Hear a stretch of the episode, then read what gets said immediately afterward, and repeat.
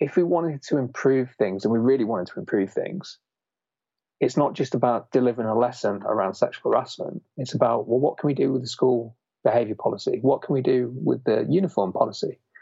And who is that uniform serving? Does it help young people learn? If a young person says, I'm too hot, can I take my blazer off? No, you're not allowed to in lesson. What is that achieving? That, you know, does the fact that I look, we all look the same wearing a blazer in the lesson help me learn geography or maths or whatever it is? Or is it the fact that I'm uncomfortable? Does that stop me learning? And this is where we talk about kind of those broader conversations about what consent looks like and whether it's rights based or not. Is education something we're doing to young people? Is it something that we encourage young people to be interested and question? And you know, it's it's a really big, it's a completely different conversation. But the problem is, is we've got a system in schools which, to a broad extent, gives messages of non-consent, delivering lessons about how important consent is, and then spending the rest of the day undermining it. Welcome to Rethinking Education. Education's critical friend. Hello, friends. Before we get into today's conversation, a quick word about the forthcoming Rethinking Education Conference, if I may. I'm releasing this episode on the 15th of July 2022, and in two days from now, at midnight on July the 17th, the early bird discount expires for the Rethinking Education Conference. This weekend, we are publishing the full lineup. We've got a new Glastonbury inspired, or rather, stole, totally stole their design Glastonbury stolen poster with an unbelievable amount of brilliant, brilliant people, some of whom will be talking about consent, a key issue in today's conversation, among much else.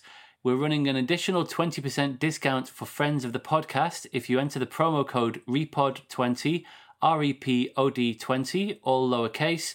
And if you get your ticket before midnight this coming Sunday, you'll receive a total of an £18 reduction on the total ticket price of £50. So get in there quick. And if you live miles away, you can also access the conference online. Tickets for that are donation based because the videos will be publicly available a few months later to maximize reach.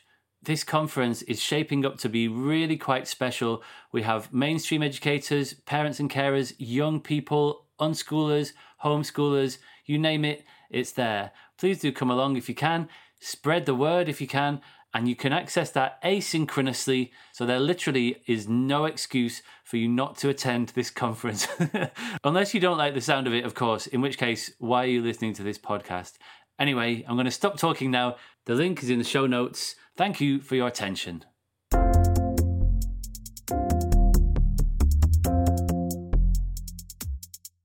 Hello, you magnificent, statistically improbable works of wonder.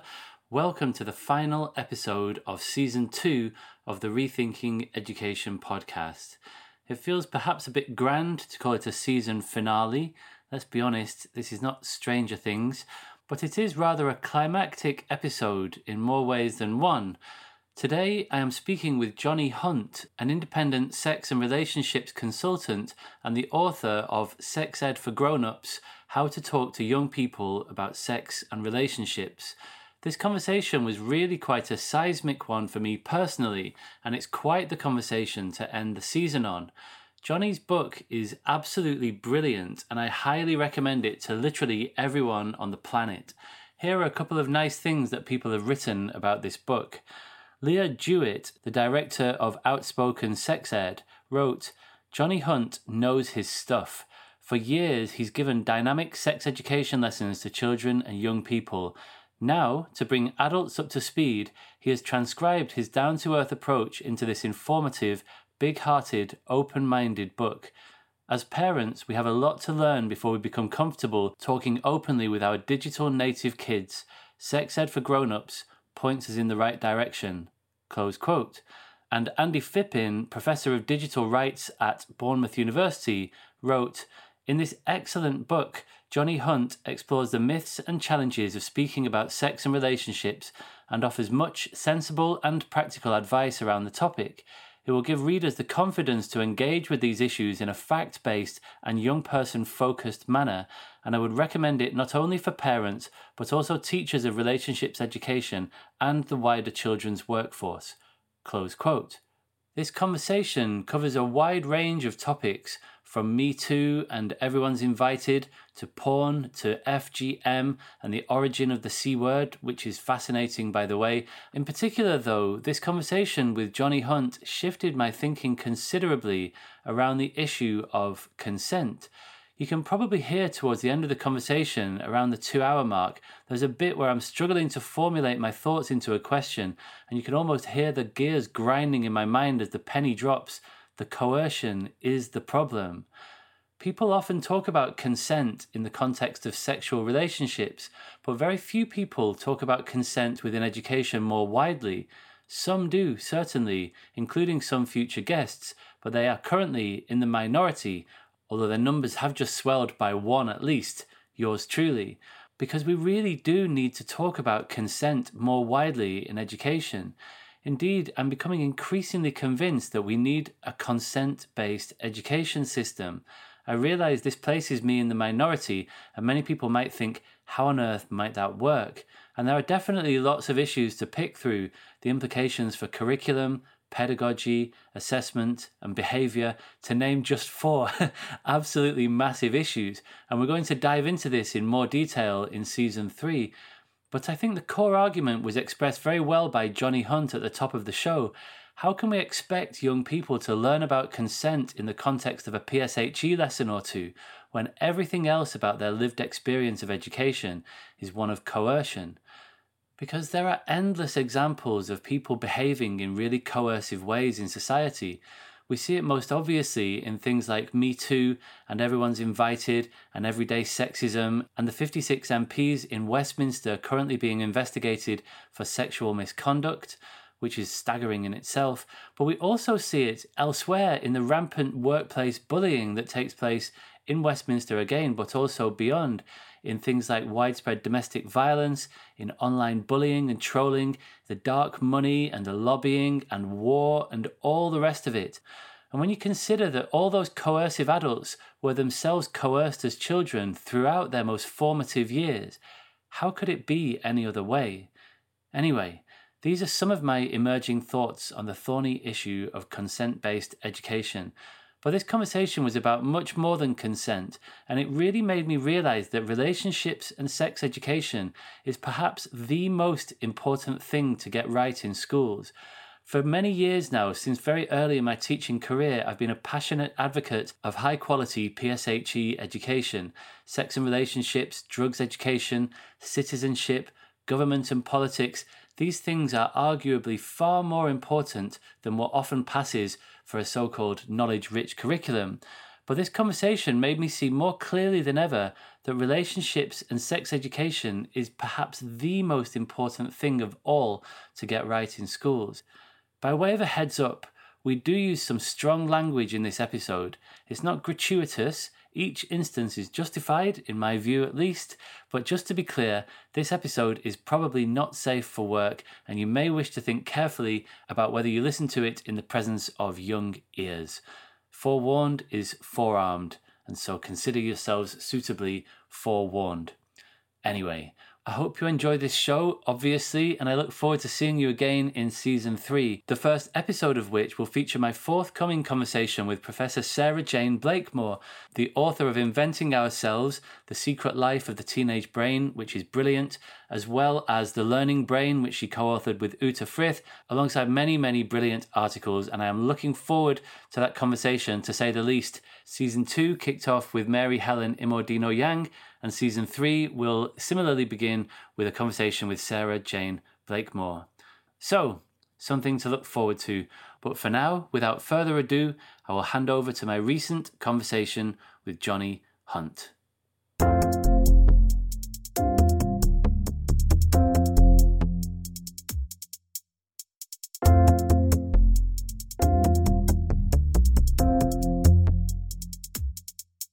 Jonny Hunt, welcome to the Rethinking Education podcast. Thank you. Thank you for having me. Absolute pleasure. I've been really looking forward to to speaking with you.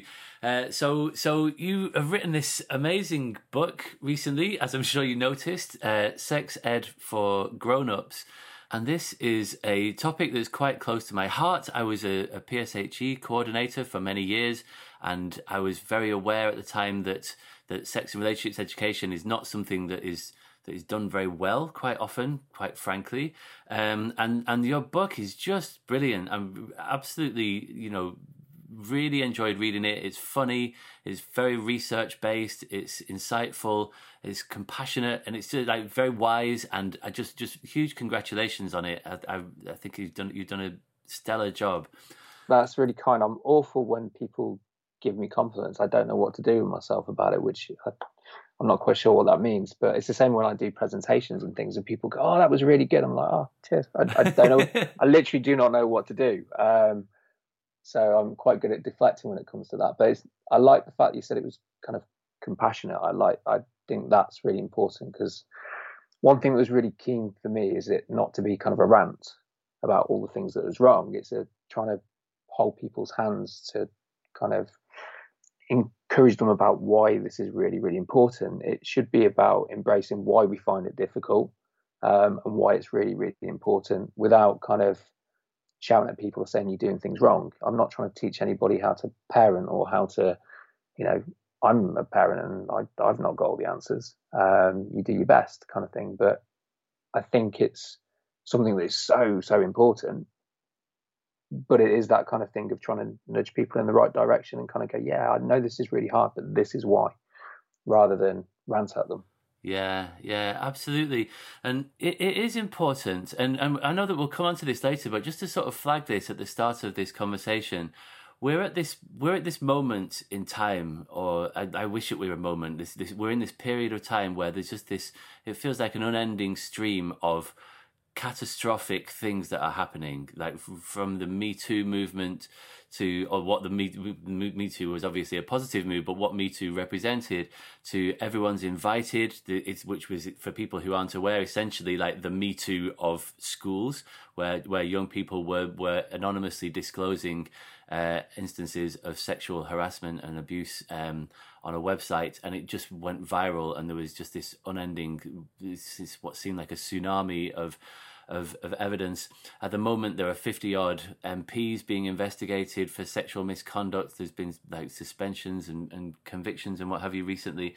And there's just so many problems that are, that are very, very deep rooted. And I'm not saying that it all boils down to, to sex education in schools, but um, but the the roots of it, the, lots of the ideas that we talk about in, in, in sex ed in schools, or don't talk about as well as we should do, especially around issues of consent. Um, See, I would argue with it that it does boil down to it because again, it's about what we think school is for, and we we're with the generation where we still call it sex education, which is I think it's really important that we do, but also is part of the problem in some regards is that now we call it relationship and sex education. And so much of your development is about learning how you manage relationships, both with your friends and with people that you become intimate with, but also how you manage relationships with people in power, um, your teachers, things like that, mm. and how you manage your emotions in those settings. And that is the core of absolutely everything uh, of your future happiness and your future endeavors, sort of thing. And that's what this part of the education is about. It's about relationship education, learning those sort of things. So I think it is kind of the core. And I think part of the problem is is that we treat RSE, relationship and sex education, as an add-on, yeah, rather as the, the core that goes through school. I'm I'm a big advocate and have been kind of ranting about it for a while. Um, is that I think we should get rid of behaviour policies. I think we should replace them with relationship policies. They're the same things, but instead of focusing on how we dress or you know how we, you know, uh, there's so much in behaviour policies is about school uniform, which drives me a bit nutty. Um, but instead, it's focused on how we treat people, which should be the core. And if you get that bit right, everything else follows, kind of thing. So I do think it's at kind of the heart. And kind of going back to the everyone's invited, as someone who works in relationship and sex education, you would think that the biggest kind of push to in, make this something that whole school kind of approach and embed it in schools would be it RSE becoming compulsory. but it hasn't. The biggest push I've seen is actually in response to every everyone's invited. Mm. I've had in the last 12 months, I've had more interest in the schools going. Actually, we really want to embed this in our school. We want to look. Can you look at our policy? Can you do some staff training, rather than just coming to do a one-off assembly to year nine, sort of thing. Yeah. So actually, I think the everyone's invited has has made more of a difference, and the Ofsted review into it than anything else, um, which is kind of bonkers in a way. Yeah, well, it was it just bubbled up, didn't it? It was like clearly something that was not being well addressed, and the fact that it bubbled up and that it was a student voice led phenomenon um, is really interesting, and I think possibly what gave it such power. Um, and so we've gone in at the deep end there, uh, and we're gonna we're gonna come back to those because these are very serious, deep rooted issues that we need to talk about. But let's just come back to the book. So, so it's called Sex Ed for Grown Ups. Why the title, and what what prompted you to write this book? Um, it came about as a oh, as in a bit of a strange way. Um, because of what I do, every now and again, there's a couple of publishers that send me kind of um, reviews to look at for various books or proposals, and you have to fill in this long form. And at the bottom it says, "Have you got any ideas?" And one day I kind of went, "Yeah, I do," and I did just wrote a few like a paragraph going, "We should have this."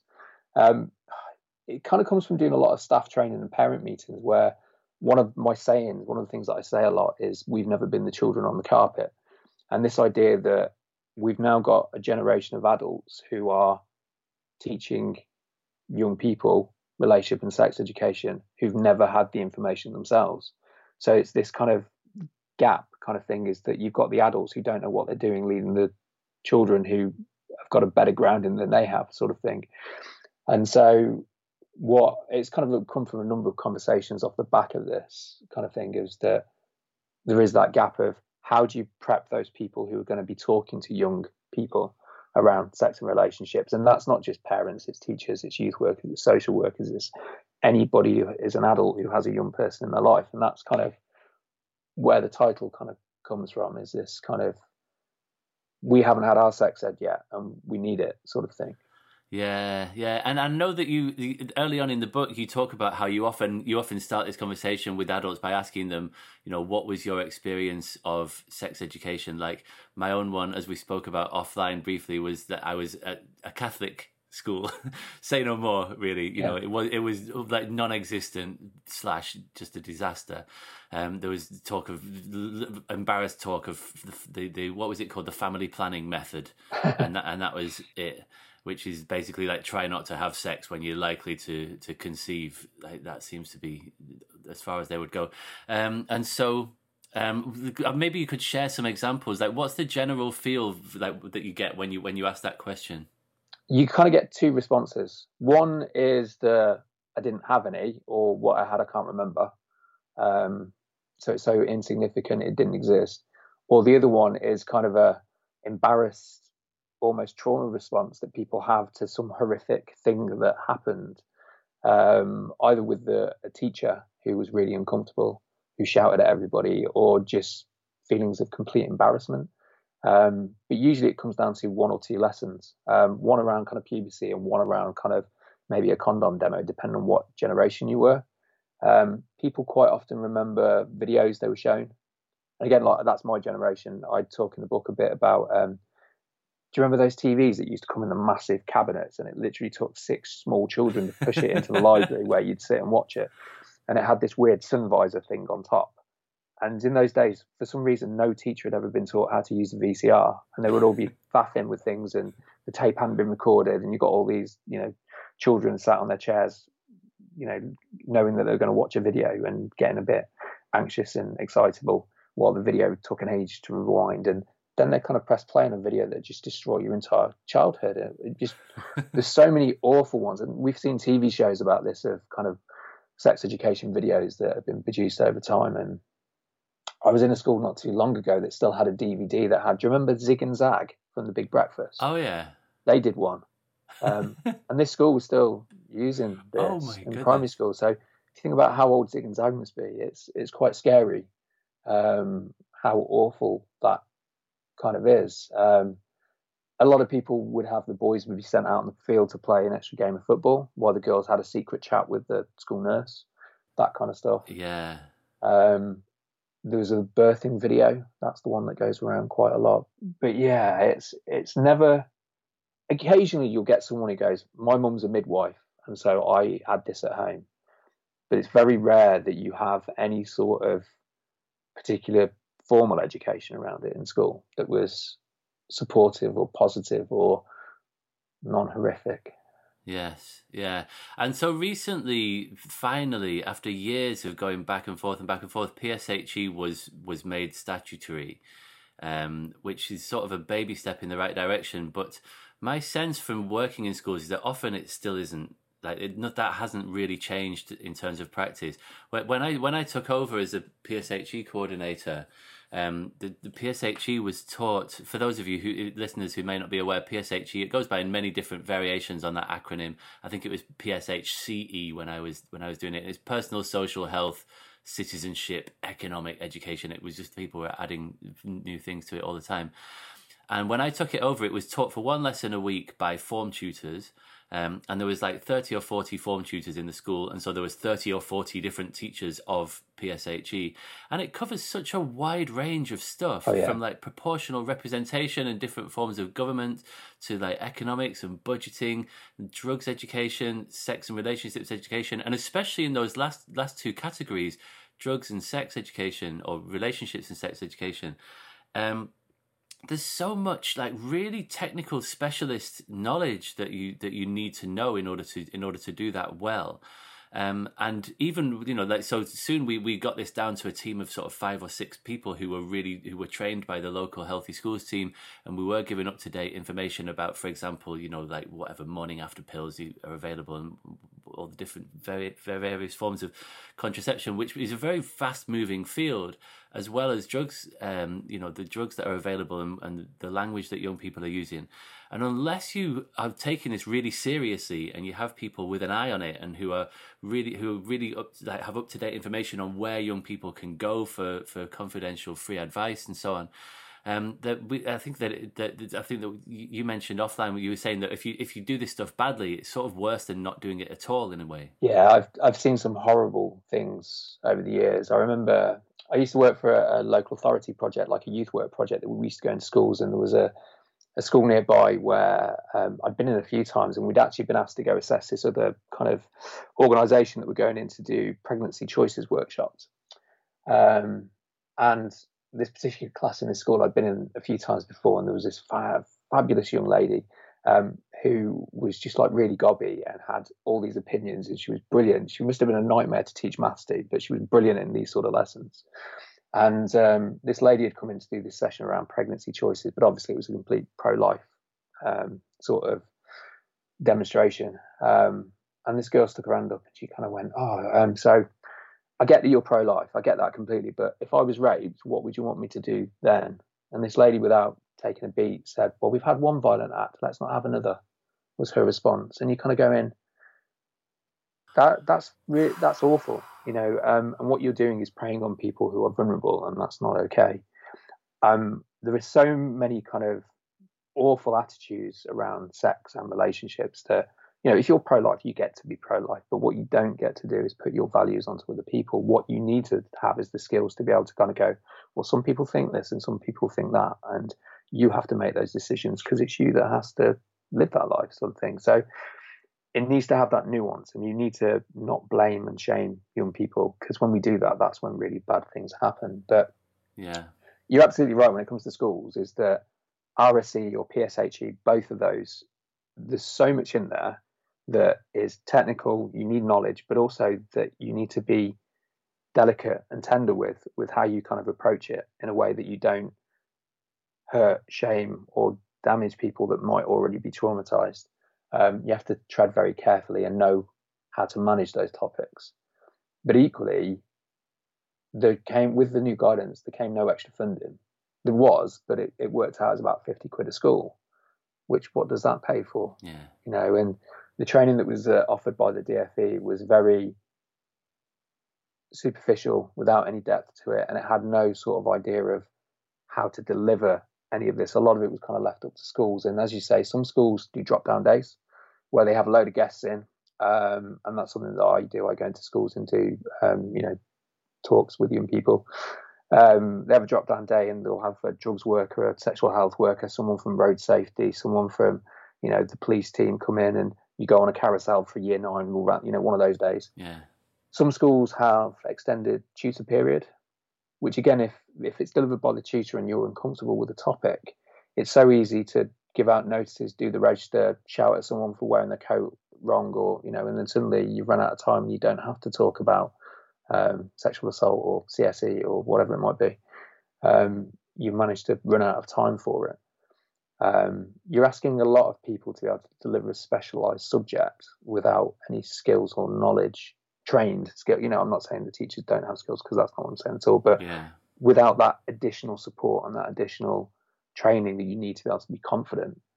Quite often, in my experience going into schools, there's there's kind of two things that happen. You'll have the enthusiastic new person who comes in and says, "Oh, I think this is really important for whatever reason to them," and they put in so much effort and so much work writing schemes of work, and because that's the other thing is that if you're a lead for maths or English or geography, you get time to plan your lessons that's scheduled in. Yeah. You don't tend to get that with PSHE. And so it's all done off kind of goodwill, off their backs.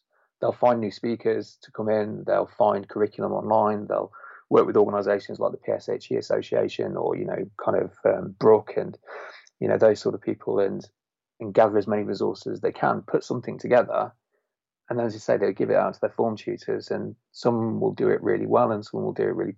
I've literally walked down a corridor where one classroom was having a debate around abortion rights, and the other one was doing a word search. It was the same lesson. Yeah and you can just tell the difference of who was confident and who wasn't, sort of thing, and also what young people would get out of those conversations.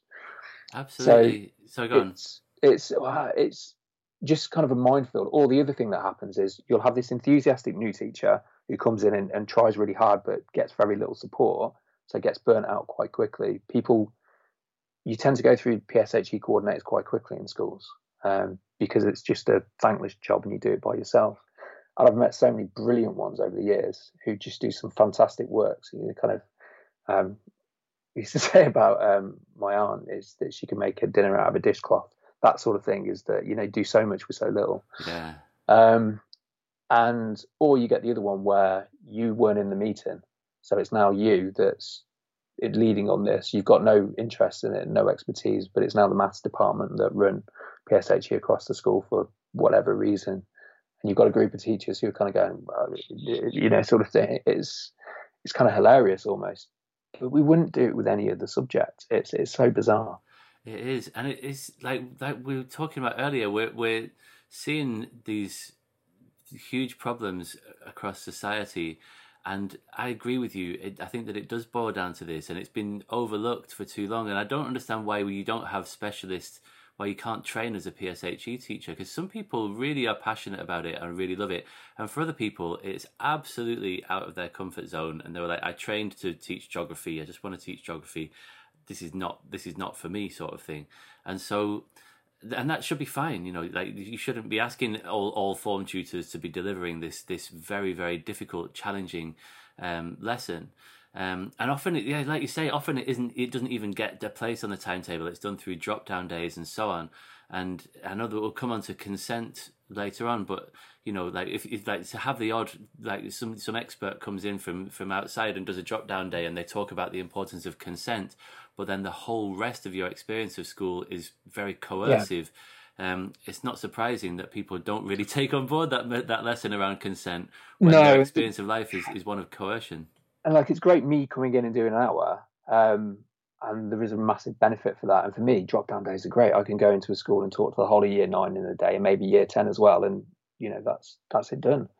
Um, so from a finance point of view it's much cheaper as well. Um, but yeah. I'm not there the next day. I'm not there the week after. And the idea is is that you're supposed to be raising issues that you you know getting young people to think about things and they want to come back and ask questions. And it's quite nice when you go to there's some of the schools that I work in where, for example, there's one that I'm working at the moment. I've been working with the year nine groups, and I've been working on my way around the year.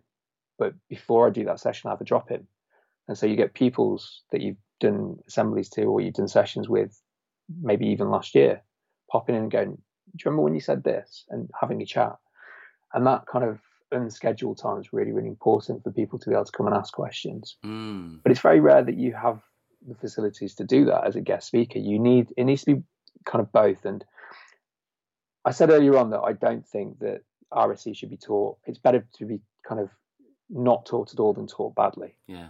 However, um, years ago, and I talk about this all the time, is when I do staff training, when people say, "Oh, you know, it's not," I, I find it really comfortable. I can't talk about that, and and I get that, and I'm I'm a big fan of not making people do things that they feel uncomfortable with or doing things badly. However, um, if you work with young people, you need to be able to talk to them about the issues that are relevant to them. So if you're going to be a teacher working in a secondary school, you need to be aware that young people have got emotional relationship and you know other problems that they'll come to you with.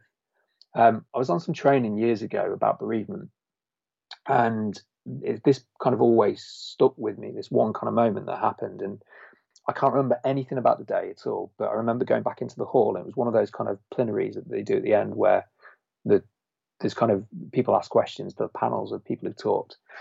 And this male teacher stuck his hand up and he went, right, I just want to say thank you for today. It was, you know, it was really interesting to talk about all this sort of stuff. But the more I've been here today, however fantastic I think it is, is that I'm not the right person to talk to a young person if they've had a death and I wouldn't know what to say.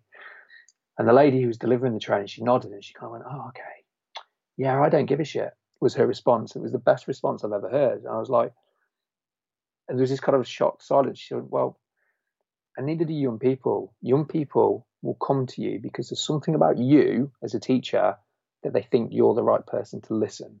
You can make a cup of tea. You can go, oh, sorry, that's really awful, and just listen. We've got to get past this idea that an intervention is you doing something. You just sat and giving a young person time right. to talk to you and go, that's really awful. Everybody can do that. You don't have to have the answers, but what you do need to be able to do is listen and then go, I know somebody who can help you. And if you're getting into teaching and you're not prepared to do that, why are you teaching? why, why do you want to work with young people? And that's the same in social work, it's the same in youth work. And so this this kind of balance of you don't have to deliver a lesson, but you need to be able to have an open door where young people can come in and say, I need help, you know, or this is what's bothering me, or this is what's on my mind. You don't have to have the answers, but you can make a cup of tea. Everyone can do that. Mm. And, and I think that's the, the kind of difference is that you don't have to be the expert, you don't have to know it all, you don't have to stand at the front and deliver an hour long lesson about sexual exploitation or consent. But you do need to be able to have a open door policy where young people could come and talk to you. And however awful it is when a young person comes and discloses something to you, but they've come to you because there's something about you that they like that resonates in them. So it's a compliment. That's how you need to kind of take it is that you've made a connection with somebody. There's a there's a sort of a unifying theme here of like just like people like this stuff is difficult. It is difficult, and you can understand why that teacher would raise that concern. And I I also agree that it's a good response to say actually, you know, we're not asking you to to move the world here or to fix a child's broken heart. It's just to be a pair of ears. But there, there seems to be it's like an unwillingness to have these conversations. Um, and I wonder, so so so later on in the book, so or quite early on in the book, in fact, there's a there's a chapter called heads, shoulders, knees, and toes, mind the gap. Yeah. And, and it starts just for the benefit of listeners. I'll just read the, the, the how that chapter opens because it's really interesting. It goes fairy Mary, Twinky Dinky, Woo Pee Pee, Nunu Minnie, Flossie Foof, Todger Tiddler, Widgy Winky. While this might sound like the cast of In the Night Garden, these are some of the many cutesy pet names we give our children's genitals. Perhaps you prefer the old classic tuppence or flower, or the all encompassing front bottom, or bits, or the forever mouthed and whispered down there. Have you ever stopped to think why, as parents, we're so uncomfortable using the real names? What's with all the weird and bizarre names? You don't call your hand your wave wave or your foot your walkies. Um, that, and so that that's fascinating, and it's not something that I'd ever really thought about before, and or that I'd ever really thought was was a problem before. Um, maybe before we go on, actually, can you just ex- can you just like, sort of expand on that? Like, why do you think this is a problem? I was um, I got the opportunity to go to Holland um, with the local authority. They were looking at kind of positive like um, examples of relationship and sex education. They wanted to do some work um, in my local authority where I lived at the time, and we had this session uh, around primary school programs from Rutgers, um, which is almost like the Dutch. It's a private organisation but does public health sort of work, um, especially around sex and relationships all around the world. Um, and we had this talk by um, the lady who led this program, and she talked about the song Head, Shoulders, Knees, and Toes, and she literally kind of acted it out. And I do this with, as I introduce talking about private parts with children now, um, is we sing Head, Shoulders, Knees, and Toes, and you got to go heads, shoulders, knees. There's this big gap between your shoulders and your knees where we we don't. It's kind of like this is the taboo area. We don't mention it. And it's so fascinating when you you go into kind of primary schools or infant schools and you say to children right so what about all this stuff in the middle? What's there? And they go that's where your belly button is. And you go oh yeah. And that's where you make your poo. Yeah okay. And you know it's all the stuff that you're not allowed to talk about. And it's there's one really important thing is that if you don't name something you make it taboo and you make it shameful. If you're not allowed to mention it it becomes something it's you know obviously the harry potter books says he must not be named or i say she must not be named is we're very particular around genitals that we're not allowed to name them. And by not naming them it makes them shameful. And that's a problem. And this is a massive kind of issue from a safeguarding point of view. We know that children who can name their private parts um, are less likely to be abused that's what the evidence tells us but again, um, we're in this very strange situation where I go into schools and I'll talk to year threes and I'll be able to say that girls have a vulva and boys have a penis. There's no shame and there's no red faces. But the tear in the corner can't stand up and is bright red because they're naughty, dirty words, sort of thing, which they're not. Um, and so it goes back to this adults not having those sort of lessons, kind of thing. But equally, it's such an important thing to start using the correct words. It doesn't mean that we can't have the other names as well. But if somebody comes to you, if a child says, you know, my privates are sore or my bits are sore, what does that mean? You know, we need to have some sort of specifics. And again, we need to be specific enough between vagina and vulva as well. The vagina is the inside, the vulva is the outside. If you're sore on the outside, you could have, you know, maybe you didn't wipe properly, maybe you've been scratching. If you're sore on the inside, that's probably a bit more of a concern. There's something else going on. And so it's that thing of having giving children the chance to be able to ask for help and to be able to do it in a non-shameful way. Whereas if it's shameful, we're not allowed to. And that plays out. We know that adult women aren't going for smear tests because they're embarrassed about their private parts, because they smell funny, because they look funny, because they're not like the ones they see on telly, because they've not shaved. That's an issue. But that's not an issue that started when you were 40. It's an issue that started when you were five. Yeah. And so we can see how that plays out. But equally, it also plays out when it comes to, you know, uh, pornography. It comes plays out when it comes to managing your relationships and sex. How can you can take control of a sexual encounter if you don't know how your body works? And the way we frame these messages, we treat girls so much differently than we treat boys you know, there's this expectation that boys, all boys know they have a penis and they wave at anybody who will look, sort of thing, because it's there, it dangles. Whereas girls' bits are all tucked away, so we kind of don't mention them because you can't see them. You can't, you know, they're not there with us. Ignore them, sort of thing. So it's really interesting how that plays out. These messages that bodies and sex and pleasure are for boys and not for girls, and where those messages actually start. And it's as early as those conversations about naming private parts.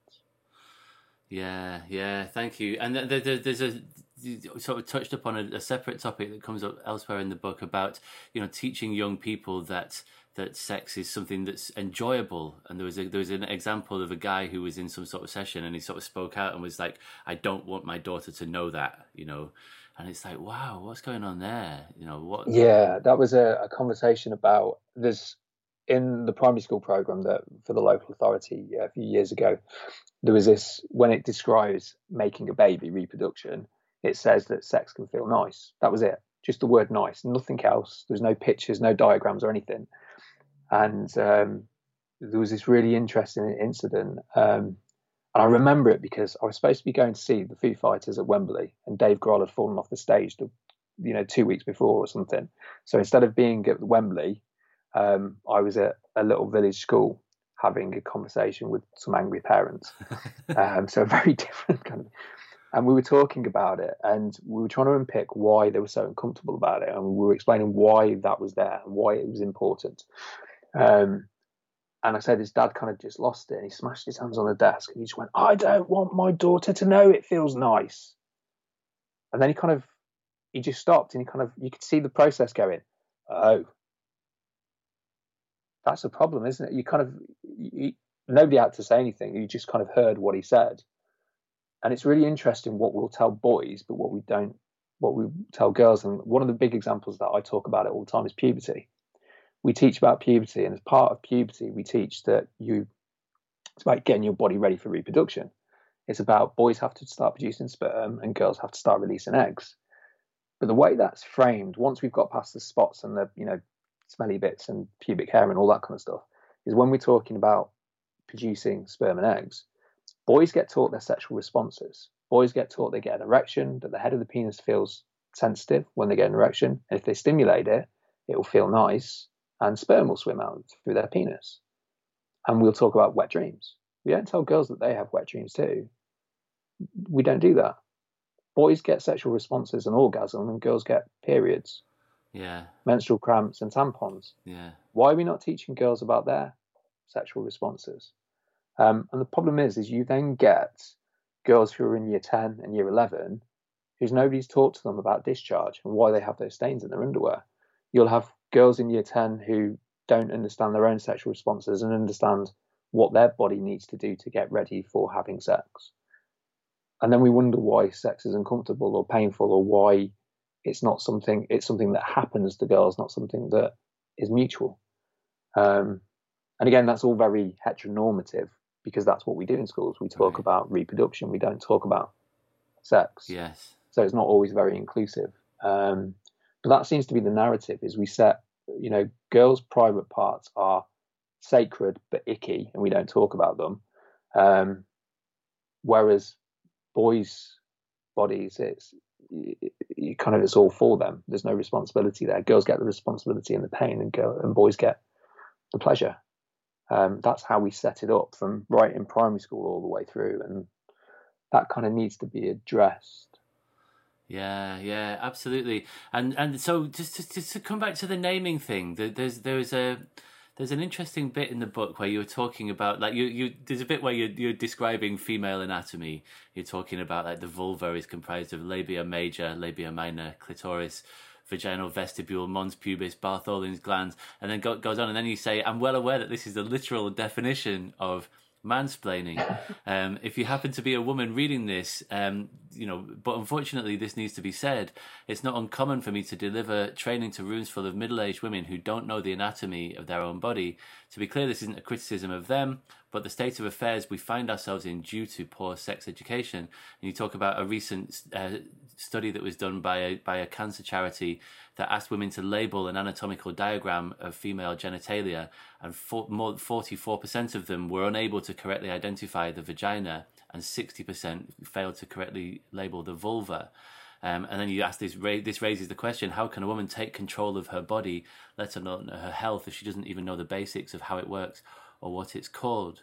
Um, and there's some separate there's, there's also some really interesting stuff around the word the, the word vagina and vulva and the, the origins of these words which listeners might find of interest and I'll, I'll just share a bit more if i may you, you go on to say i do think it's telling that we used to choose to use the word vagina as the all-encompassing term for female genitalia the word vagina was first used in medical textbooks in the 17th century and comes from the latin term meaning scabbard as historian Dr. Kate Lister explains in her book A Curious History of Sex, the word vagina literally means the home for a sword. You can tell that early medical textbooks were written by men. Um, and likewise, the vulva was like, it comes from the Latin meaning womb, baby making again. And then you go on to say that Dr. Lister instead champions the word cunt, which arguably you go on to say is one of the most obscene and hated words in the English language. And I, I suspect that some people listening may have been triggered, but just to even hear that hear that word in a, in an education podcast. But you say it wasn't always so. Favoured by Shakespeare and Chaucer, cunt is the oldest term we have to refer to female genitalia, being several thousands of years old. The word is so old we don't know for sure where it derives from, but we do know that it has Proto Indo European roots and its meanings include woman, knowledge, creator, or queen. You literally couldn't get a word with a more powerful feminist history, and it's therefore interesting to note that a word of female power is now used as a curse. Um, that's that's considered to be you know as offensive a word as as uh, as as we have um, which is a fascinating bit of, of linguistic history and just shows sort of how deep rooted this whole thing is. This, this goes back hundreds. It's really well. It's really interesting to see where the flip was in time. So first of all, Kate Lister, Dr. Kate Lister, she's based up in Leeds. She's brilliant. She does um, um she's got the Twitter handle the Whores of Yore, and she does. She's a sex historian. um, she's got her own uh, podcast that's just come out recently, and she's she's brilliant. She's really interesting, and I'm a really big fan of her work. And so that's me telling you what she said. That's not, you know, sure. Um, just to be really clear where that kind of came from. Um, but I think it is really interesting is we have this idea that sex is a masculine thing. That's fairly new. Before, you know, the witch trials were around this idea that women were more sexual than men. The reason that Greek and Roman statues have small penises is because they wanted to hide that because that was seen as feminist, uh, as a feminine sort of idea to be sexual. It was men were about reason, women were about the body um, and bad desire. It's only fairly fairly recently that we've suddenly had this flip that these things have happened. Right. Um, and a lot of that kind of comes from the the influence of the church. Really, is that's the historic history of it. And suddenly, cunt instead of it being this playful, fun, um, empowering word, became an insult. Um, at the same sort of time that women were kind of flipped as well in that sort of way. Right. Um, and it is a means of kind of control, and yet it's seen as a, a, misogynistic word. I was at a conference yesterday when somebody said it was misogynistic. Right. Um, whereas actually it couldn't be any further from the truth, sort of thing. But it's, it's like the most obscene word that we have now, and it's really interesting that a word that means female empowerment um, is now an insult. It's a really interesting thing to see why we think that, and it's it's a really interesting conversation to have with people um, where they think that kind of comes from. Absolutely, and so so so this sort of this like sensitivity um, around talking about foofs and, and willies and whatnot, and, and the sensitivity that some teachers have around around having these kinds of conversations. I'm wondering to what extent is this a British thing?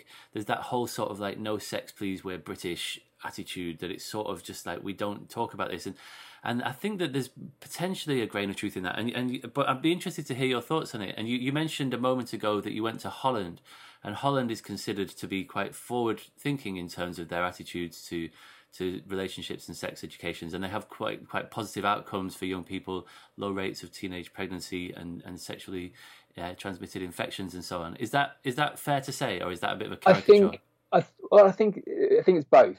Um, I think the differences between places like Holland is that they looked at the evidence and they said we need to do something to make this better. This is what the evidence says, and then they did it. Um, Holland's got a massive kind of almost like Bible belt that goes across the middle of it of really really conservative views. But what they did is they did the public relations. They did those conversations with parents and said the reason we name these private parts is because it will keep your children safe. Right. And people went, oh well, that makes sense. It makes me uncomfortable but it makes sense. And actually, when you get into rooms of parents and I have these conversations about why we use these words, people go, "Oh yeah, I find that difficult," and my, you know, my mum, grandma's not going to like it, but I'll talk to her about it, sort of thing. And there's this kind of, I feel uncomfortable because we're not used to using those words. Like we do it in the kind of Miranda way of going, you know, we we whisper it rather than say it out loud. Um, whereas children don't bother. You know, I've never had a young person uh, in primary school get upset by using those words. They get giggly to start off with, and then you use them, and then very quickly it's just another part of your body. Yeah. And then that taboo's kind of gone. The adults still, you can see them kind of flinch every time they say it. Um, and so when I do staff training in primary school, one thing I, I say, right, your homework tonight is stand in front of the mirror and say the word vulva. Say it again, vulva, because most adults have never said that word ever, let alone into a room full of children. Right. Um, and it is that kind of, you know, stuttering sort of uh, getting over that, that, sort of embarrassment and shame. Um, and so I think, I think it's not only a British thing. I think you you need to look at education from this kind of broader colonialist sort of perspective, a lot of the very traditional views around sex that we have from other parts of the view, or other parts of the world, come from colonialistic history. Is there was a lot of cultures actually were far more it had far better rules around empowerment to women and around sexuality and gender identity, much much better. And then we went with our flags and you know kind of put in the British Christian school sort of idea. Um, and so even things like FGM, that was practiced in the UK. It was a medical procedure to stop women being sexual. And then we exported that around the world and then complained that people do this barbaric thing that we introduced. Was it really? That's news to me. That's uh, what some of the evidence suggests. Yeah, that we were certainly doing those sort of operations, and some of the earliest records that we have around FGM are from British medical journals. Wow. Which is again is when we think of colonialism, that's that's what we're actually talking about. Um, and we look around the world at countries that are still, you know, have death penalties for, for same-sex marriage or for, for same-sex relationships. Yeah that came from us. They, their cultural history is not that; it's us. Um, and it's about understanding that that's what colonialism was. And so I think there's a much broader kind of aspect of our place in the world in the UK and our influence of how we've influenced education around the world, um, and how some messages have stuck. Um, and that's kind of our fault. Um, and so I think there's some really interesting conversations. If you look at the history of sex um, it's really interesting to see where some of these things come from. Um, but again, it was this idea of we kind of the construction of childhood with the middle classes. Um, childhood was this idyllic thing to be protected, and so it had to be innocent. This kind of idea, um, and as that, those ideas came around in like uh, the 19th century sort of idea, and well, 17th through 19th century middle classes, you've got this idea that this almost kind of secret garden idea of what childhood should be like. And with that came this removing children from the adult world and protecting them in this weird bubble. Um, childhood has never been innocent, and innocence and ignorance aren't the same thing anyway. Um, and so I think that's where some of it comes from is this trying to keep children children and protect them. Yeah. Um, protect this adult version of what childhood should look like, this idyllic version. Um, and then also you've got the kind of this kind of dualism between children are sinful but children are innocent as well that comes with it as well that religious sort of notion. And so i think that's where it kind of comes from.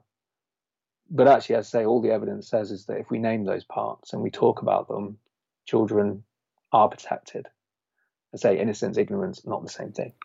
Yes yeah that's it. And in the name of protecting children just by sort of by by not talking about stuff or by promoting abstinence. I mean, it's a bit like the sort of the just say no approach to to drugs yeah. education. Just doesn't work. Like the second that you say just say no, you just make yourself irrelevant, and the kids will stop listening to you because they will know people outside of school who've taken drugs and who talk about the positive uh, sides of drugs. And unless you're able to have that more honest conversation, um, then you just make yourself irrelevant and, and like you say you can do more harm than good. And in the book you talk about about abstinence only programs of sex education yeah. that have been shown to be ineffective in delaying the age of sexual debut. And you cite references to back this up or reducing the frequency of sex or the number of sexual partners that, that young people have. And also young people who've been through abstinence only programs are less likely to use protection when they do have sex the simple be- reason being that you can't plan for something that you don't acknowledge is going to happen. And you go on to say the same can be said for sexual assault. You can't effectively prevent sexual assaults if you don't first acknowledge that young people have a right to have sex and, and to prepare for it safely. Yeah, I think this again it boils down to this idea of say what the Dutch do, they follow the evidence, is having this conversation. What do we want for our young people? What what do you want their first experience to look like? And what are we doing to prepare them for it? And the problem with abstinence only, as I say, is that if you're told you're not allowed to do something, you can't think about it. You can't plan for it. You can't go to your local sexual health service. You can't think about what contraception you might use. You can't think about where you might feel safe. You can't do any of those things because you're not allowed to do it. Um, choosing not to have sex is a sexual project in itself, and it's a positive one for some people, not for everybody. But it's still something you need to plan you need to think about what you're going to do in different situations. But if you're not allowed to have sex, you can't forward think any of these things. You can't be responsible. It's reactive rather than proactive mm-hmm. in that sort of way. And we do most sexual health reactively. And so it has worse outcomes. So as a parent, whatever your values or your views are, if I want my child to wait till for marriage or if I want them to wait for I need to talk to them more about sex, not less. you know, we need to have these conversations because that's what gives you the tools to be able to manage these sort of things. Pretending that it doesn't happen makes it worse. And so it is that broader question of what do we want for our young people and what are we doing to get there? And if we follow the evidence, then it means we have to do things that might make us feel uncomfortable. And I'm I'm not again something that I, I spend a lot of time when I do training and things with people is my position is not pro this or pro my position the only thing that i'm really interested in is what will make a young person walk through my door and ask for help. That is the only thing i'm interested in. Um, i'm not interested in anything else. Uh, and so what can i say or how can i present the work that i do in a way that will encourage them to come and ask yeah. and come and talk and come and confide and come and disclose? Um, that's what i'm interested in. And so if we want these positive outcomes for our young people what are we doing between now and then? And there was a, a, just a really small study that compared the UK with Holland with parent attitudes um, that I came across, um, and the difference is is not around the political views. It's not about um, one being more open than the other. It's about them actually having that co- that conversation about what do we want for our children and what are we're going to do. And that's a question they asked when they were five, not when they were 15.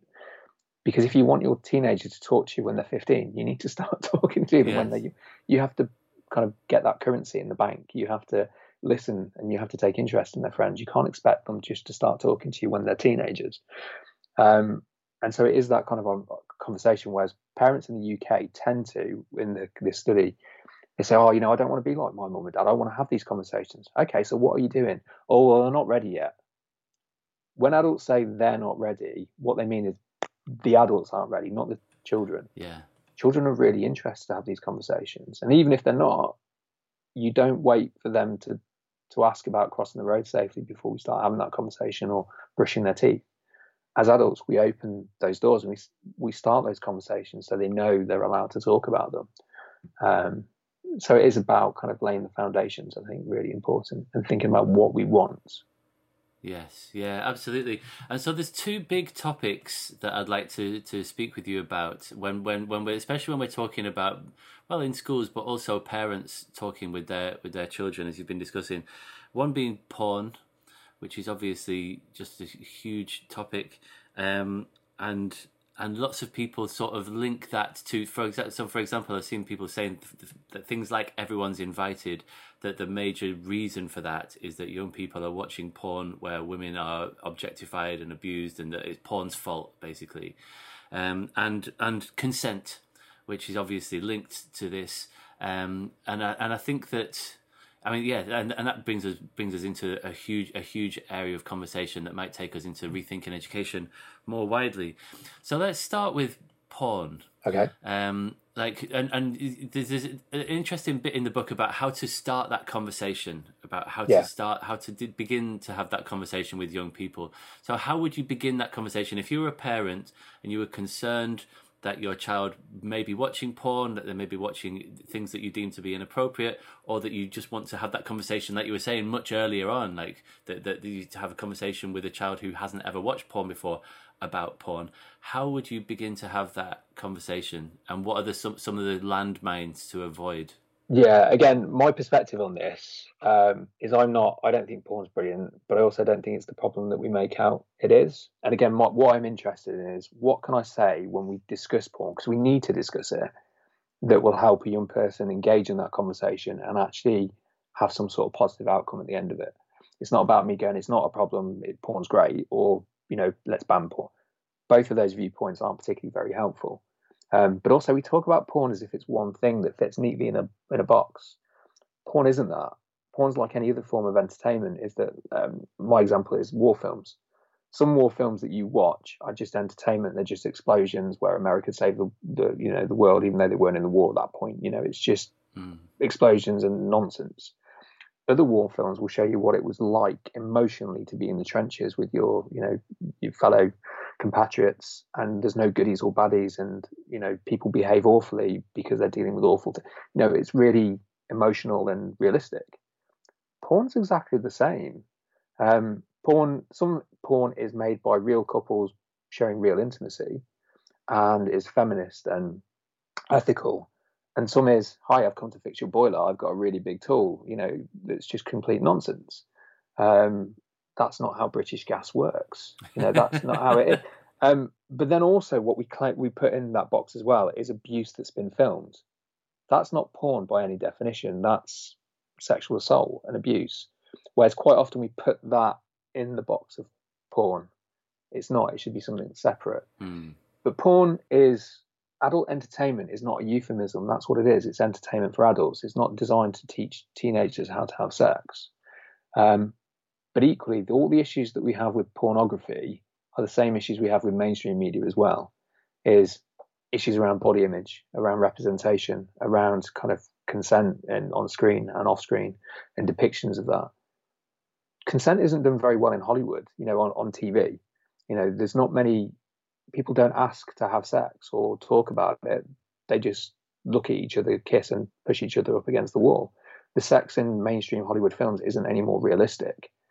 Although saying that, some things have changed. There are some much better things that are going on in Netflix dramas like Sex Education. We were talking about the TV show, and Mm. you know, Normal People, brilliant version of consent in the second episode of in that depiction of the BBC Three drama from the Sally Rooney book. Right. But traditionally, the ideas that are in mainstream films aren't any better than in pornography. But actually, that that's kind of easier as adults to talk about because you've now got a dialogue. Because porn is something that people watch in private. They don't sit in the living room watching it. You don't sit down and watch a box set of porn, whereas you do sit down and watch ten episodes of Netflix. And parents have got an opportunity, or adults have got an opportunity to talk to young people while those things are on screen, normal, you know, mainstream TV, and unpick the messages there. You know, things like Friends. Ross is a massive toxic boyfriend. He's awful, you know. But teenagers have gone. It's come back recently, and people are watching that. You can have those conversations about that manipulative behaviour that's going on. You can talk about those things. But that conversation is just as important and is laying that foundation for young people's critical skills to then put to pornography. But also, porn is not something, I, I say this in the book, and you were laughing at me before we got on- on air about this. Um, porn is not something you watch, it's something that you wank to, for want of a better description. The average amount of time that people are watching porn for is around eight minutes. I think the last study that Pornhub released was um, was the average time that a user's on screen the impact from eight minutes is very different from watching a whole box set for a few hours. You know, it's a really different sort of nuance between them. Um, but again, if we're going to introduce talking about pornography, is you need to let young people bring it up. Is what I find when I do lessons anyway. Is if I walk into a classroom, if a school's asked me to go and talk about porn, I never start off there.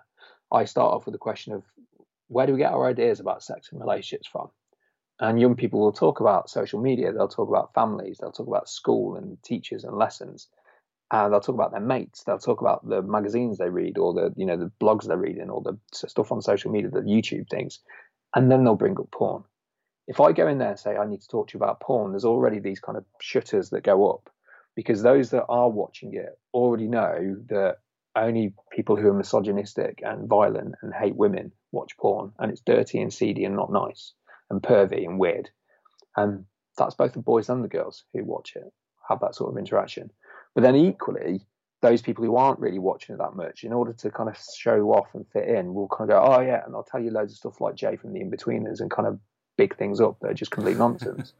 Whereas if you start off with where do we get our ideas from and which are good places and bad places, you already start this kind of critical analysis, this critical thinking for young people of going, well, parents would be a really good source. So why don't we talk about parents? Well, because they don't want to think about you being sexual and you don't want to think about them being sexual. And then we kind of talk, what's worse, you walking in on your parents or your parents walking in on you and they're going to go, ugh, ugh.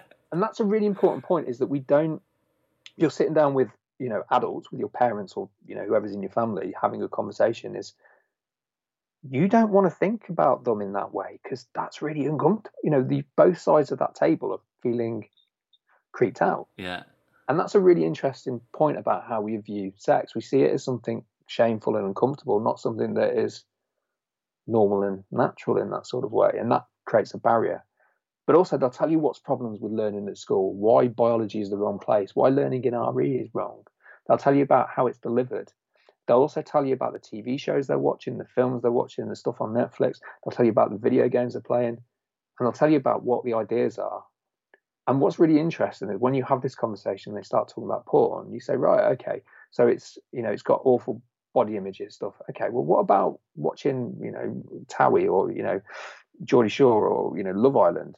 Oh yeah, that's really bad at body image as well. Okay, and we can I can show clips of Love Island in a classroom. I can put pictures up of Love Island in a classroom. I can't show you bits of porn because it's not ethical and it's not okay. Um, but we're having the same conversation about body image. Yeah. But the, they brought it up in that way, and we can talk about consent. You know that consent's not always there, or that the sex isn't realistic, or that it's not. You know, you, you shouldn't copy it. Okay, well, should you copy? You know, think about the example I use is from you know our generation is Titanic. You know the film Titanic. Yeah. Kate Winslet loses her virginity, has sex for the first time in the back seat of a what is a, a 1900s car under the sea level in where there's icebergs. That's not going to be comfortable. It's not going to be fun. It's certainly not going to be steamy, and it's certainly not going to be enjoyable. It's going to be bloody freezing. And yet suddenly it's this amazing romantic thing. I can't imagine the back seat of a car in those days is any more comfortable than the back seat of a Fiat now. It's it's not going to be good. And yet suddenly it's this really amazing romantic idea for her first time. Probably not. So is it realistic? You know, uh, and actually having those sorts of conversations with young people are really quite good fun and really quite interesting. But we're talking about porn. Yeah. We still have it unpicking the same problems with it. But one of the other issues you have with pornography is that if you watch anything that makes you feel uncomfortable or unsafe or confused, if you're watching someone on Netflix, you can come downstairs and go, Mom, I was watching this. You can't do that with porn because it's shameful.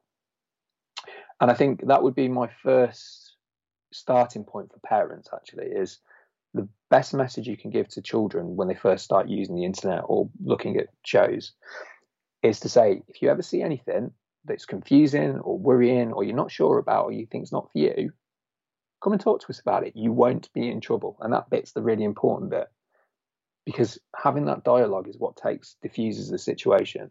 If you've got something in your head that's that's scary or you know is confusing, you keep playing it over and over. Whereas if you can go and talk about it, that makes it safe. Yes. Unfortunately, as parents, you then need to be able to go when they come and say, "Oh, I just saw this on the internet not explode, you need to be able to go, okay, well, tell me what you saw, tell me how you found that, and we can put you can then put things in place to try and keep young people safe on the internet. But also, you can have those conversations and answer their question rather than carrying it around as a problem.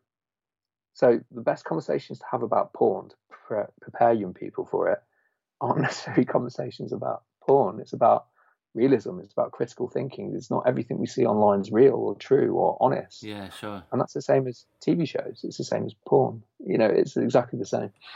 And they're also interesting. It's not all negative either. There's there's one of my favourite bits in the book. There's a call out box with the heading "How to fuck like a porn star," and then it goes, "Get tested regularly. Share your status with partners. Discuss boundaries before you start." That's interesting, isn't it? So, like, like the, the, whole idea around porn. Did you listen to um, the Butterfly Effect, that series by Jon Ronson? No, it's on my list. I've got oh, it on a oh, list man. of things I need to listen to. It's incredible. I really recommend it to anyone who hasn't listened to it. It's a very sensitive look at uh, at the porn industry and the, the the the effect that Pornhub had on the porn industry and how it how it sort of has changed the way that porn is done because as a consequence it's really interesting but when you when you do sort of rip that plaster off and you get over the initial awkwardness of we're having a conversation about porn there's actually loads of really interesting aspects yeah. to, to, to, to, talk about it's not this like like you say it's not this monolithic like cause of uh, of of all of the problems that we're seeing here um, and I think, like any industry, there's good bits and there's bad bits. Yeah. Um, and, I don't claim to be an expert on the porn industry or anything like that. Um, but what I think is really interesting is that it doesn't all fit in this box. I was having this conversation recently, and they were saying that all porn is misogynistic. And there's um, a porn producer called Erika Lust, um, and she puts out kind of magazine blog posts and things like that, discussing things around sex and relationships. And they produced her production company produced a film recently around breast cancer for Breast Cancer Awareness Week, and the film it's probably about 20 minutes long. Um, the premise of it is a woman who has had a mastectomy, and she's got a scar across her breast, um, trying to get re in touch with her and a partner to build that intimacy again. It's a really tender and really thoughtful piece of cinema, but it's a porn film. But it's about her having a bath and her partner comes in and bathes her. That's it. There's no male pleasure in it at all, other than him helping her kind of come to terms with her new body and still find her attractive, sort of thing, and build that sexuality back up. Right. That's a really important conversation to have about, you know, as people age or cancer treatments and things, is to talk about how that impacts the intimacy and the sex in your relationships. And we don't have those conversations medically.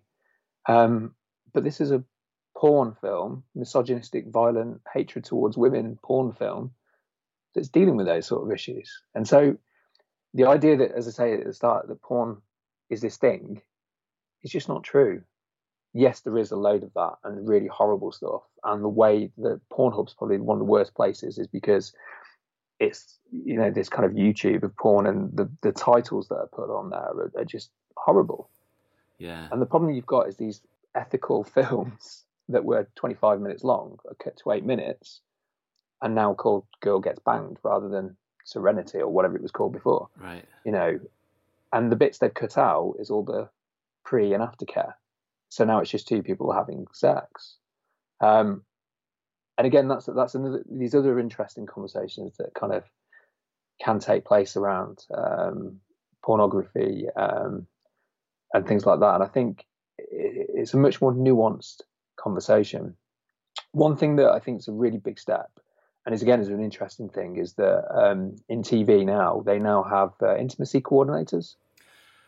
Right, yeah. So I was watching. There's this program um, called Chivalry. It's on. It's on Channel Four at the moment. Steve Coogan's in it, and it's a sort of Me Too. It's set in Hollywood, and it's a Me Too thing. I was literally just watching it last night, and and um, yeah, there's this whole episode about an intimacy coordinator. Yeah, can you could you explain what that is in case people aren't aware? So again, this is comes off the back of Me Too. Um, is apparently what used to happen in kind of Hollywood and TV is that when there came to be a, a sex scene or an intimate scene on screen, the producers and directors used to say to the actors, going, right, go out tonight for dinner, get drunk and, you know, get to know each other so it looks good on screen. And there'd be no sort of direction or so any sort of coordination of talk through people's boundaries and those sort of things. Um, and that's where a lot of these issues kind of came from is that you had movie stars who were working with new actresses in most cases. So you had person with power with person who was new and couldn't make a fuss who had to go along with what happened. Whereas when it comes to kind of fight scenes, is you have stunt coordinators, and for weeks and months before you do the stunt or the fight scene, you practice it, you coordinate it, you talk about, you know, you talk about how mobile people are, what people can do, what they're comfortable with, and you train them to get more comfortable to be able to push themselves a little bit further. And you work through it and you practice it so it looks really good on camera and looks great. So the fight scene looks real. Yeah. And so all the intimacy coordinator is doing is the same job, but it's around intimate scenes. And they talk with both actors around their kind of their boundaries and what they're comfortable with and what would look good and what they're happy with with doing and not doing. Um, and so, in fact, I, I, believe it's the same intimacy, intimacy coordinator that did sex education, did I Will Destroy You and Normal People. And you can really tell in those scenes that you've got people who are comfortable, however explicit they might be, is you get to have some of those really interesting kind of points of drama um, taking place where actors leave feeling good about themselves rather than leaving like something's happened to them. And I think that's a really, really important kind of step forward. Um, I was listening to a podcast with Hannah Witton, who is she's a, a youngish person and she's probably in the mid 30s now, who um, has got a YouTube channel that talks about sex and relationships. Um, and she's got the Hormone Diaries, which is a book around um, periods um, which is really interesting. But she was talking to um, an intimacy coordinator on her podcast. It was really interesting to listen um, to kind of how things have changed and how you can visually see the kind of scenes that are taking place now in TV shows Yeah. compared to what they historically used to be. Absolutely. So I think that's a really important step forward. But that's something that for a lot of porn has been in place for a long time is they have those conversations off, off screen and maybe not to the same sort of extent. Um, but yeah, so that's kind of where that comes from. Mm, fascinating. So, so let's come into consent. We, we've sort of touched upon it there with this with this this um, new introduction of intimacy coordinators. Consent is is huge. It's just like the mother of all topics, um, and it's so important that we that we address this. So maybe as a way into this, it might be good to talk about. The, there's, there's an exercise that you say in the book that you used to do with young people, and now you just talk it through because you weren't that comfortable about about the way that it sort of illustrated consent. But just for the benefit of listeners, please could you talk us through that because I think that it illustrates the, the nature of, of how complex consent can be in a really interesting way. Yeah, I think we first of all we simplify consent, um, and even in the new RSE guidance, it talks about the legal frameworks for it. Um, and quite often, young people are taught the kind of if somebody says no or stop, then that then you need to stop, and that's really straightforward and really simple. But it doesn't get into the nuance of why somebody might not say stop or no. It puts all the emphasis on the person who feels uncomfortable to speak up, Mm. not the person who might be pushing things forward. And so there's an activity, I think I only did it maybe half a dozen times a few years ago. And I stopped um, after reflecting on it. I was reading a really interesting article by a guy called Justin Hancock, who is another um, sexual relationship worker um, who did some really interesting stuff at Bish. Um, and it was something that had already made me feel a little bit uncomfortable. So I stopped doing it. Um, but I talk about it, and actually talking about it is even better. It has a better outcome. But it, I, what I do is I get young people to kind of imagine, imagine an assembly hall where you've got kind of the whole. It's doing a year group assembly to year seven or year eight, something like that, Right. and you've got 160 pupils all sat in the rows in the hall, and the teachers, the form tutors are all down the outside, and I'm still on stage at the front. We've just introduced consent. We've talked all about giving permission and choice and things like that. Um, we've had a conversation about consent forms and going on school trips and how that might work. Um, and I say, right, I need three volunteers to help me with this activity. Um, and then because they're year sevens, you've still got those that are a bit like, you know, dead excited that will wave at you and jump up. Ignore them. But also there's those pupils that kind of disappear and go, don't pick me. They just go invisible. Most students do that thing where they look at you, but they're trying really hard not to look at you. They're looking at your ear and your forehead and trying really hard not to make eye contact. They're the ones that are really good. And so you point at these people and you go, right, can you, you, and you? And there's this kind of moment when you point at them and they kind of rabbit in the headlight kind of go white and they point to their friend on either side and then realize it's them. Uh-huh. And you can see this kind of panic drain from their face. and then they stand up and then they shuffle to the end of their row and they walk to the front of the assembly hall as if they're going to the gallows or they're going to be shot when they get there. And then they come and stand at the stage, like panic on their face, staring out at the crowd. So I describe all that to young people and they all have a bit of a laugh. And then you go, right, did they consent? And there's this really interesting conversation that always takes place where some people go, oh, yeah, because they stood up. And other people go, no, because they don't want to. And we kind of unpick it slowly. And you kind of go, right, did I make them? Did I threaten them? Did I say, I'll get you excluded if you, don't come to the front? Oh, no. Did I grab them by the hair and drag them? No. So did they did they come up by themselves? Yes. But did they want to? No. Uh, and there's this kind of really interesting unpicking about why people behave in those sort of ways. And we talk about that in order for consent to take place, there's legal framework is capacity, choice, and freedom. So it's only a choice if it's a free choice. And what we mean by that is, you know, if after this I'm walking down the street and um, somebody goes, gives me, give me your wallet and tries to mug me, if I take my wallet out of my pocket and give it to them, that's not me giving them my my wallet because there's a, a some sort of implication that if I don't, they're going to hurt me. Uh-huh. So it's not a free choice because if I say no, something bad will happen. Um, so that's what we kind of mean. Capacity is about whether we have the mental ability to to agree. So obviously, drugs and alcohol can affect our capacity. Um, age affects it. You know, legally you have to be 16. That's kind of how the rules work. We can get into that. That's another conversation to have about consent, um, about how we feel about the age of consent. But then we talk about this kind of setup that we've got. if we're in an assembly hall, who else is in the room? And they'll say, right, you got the teachers.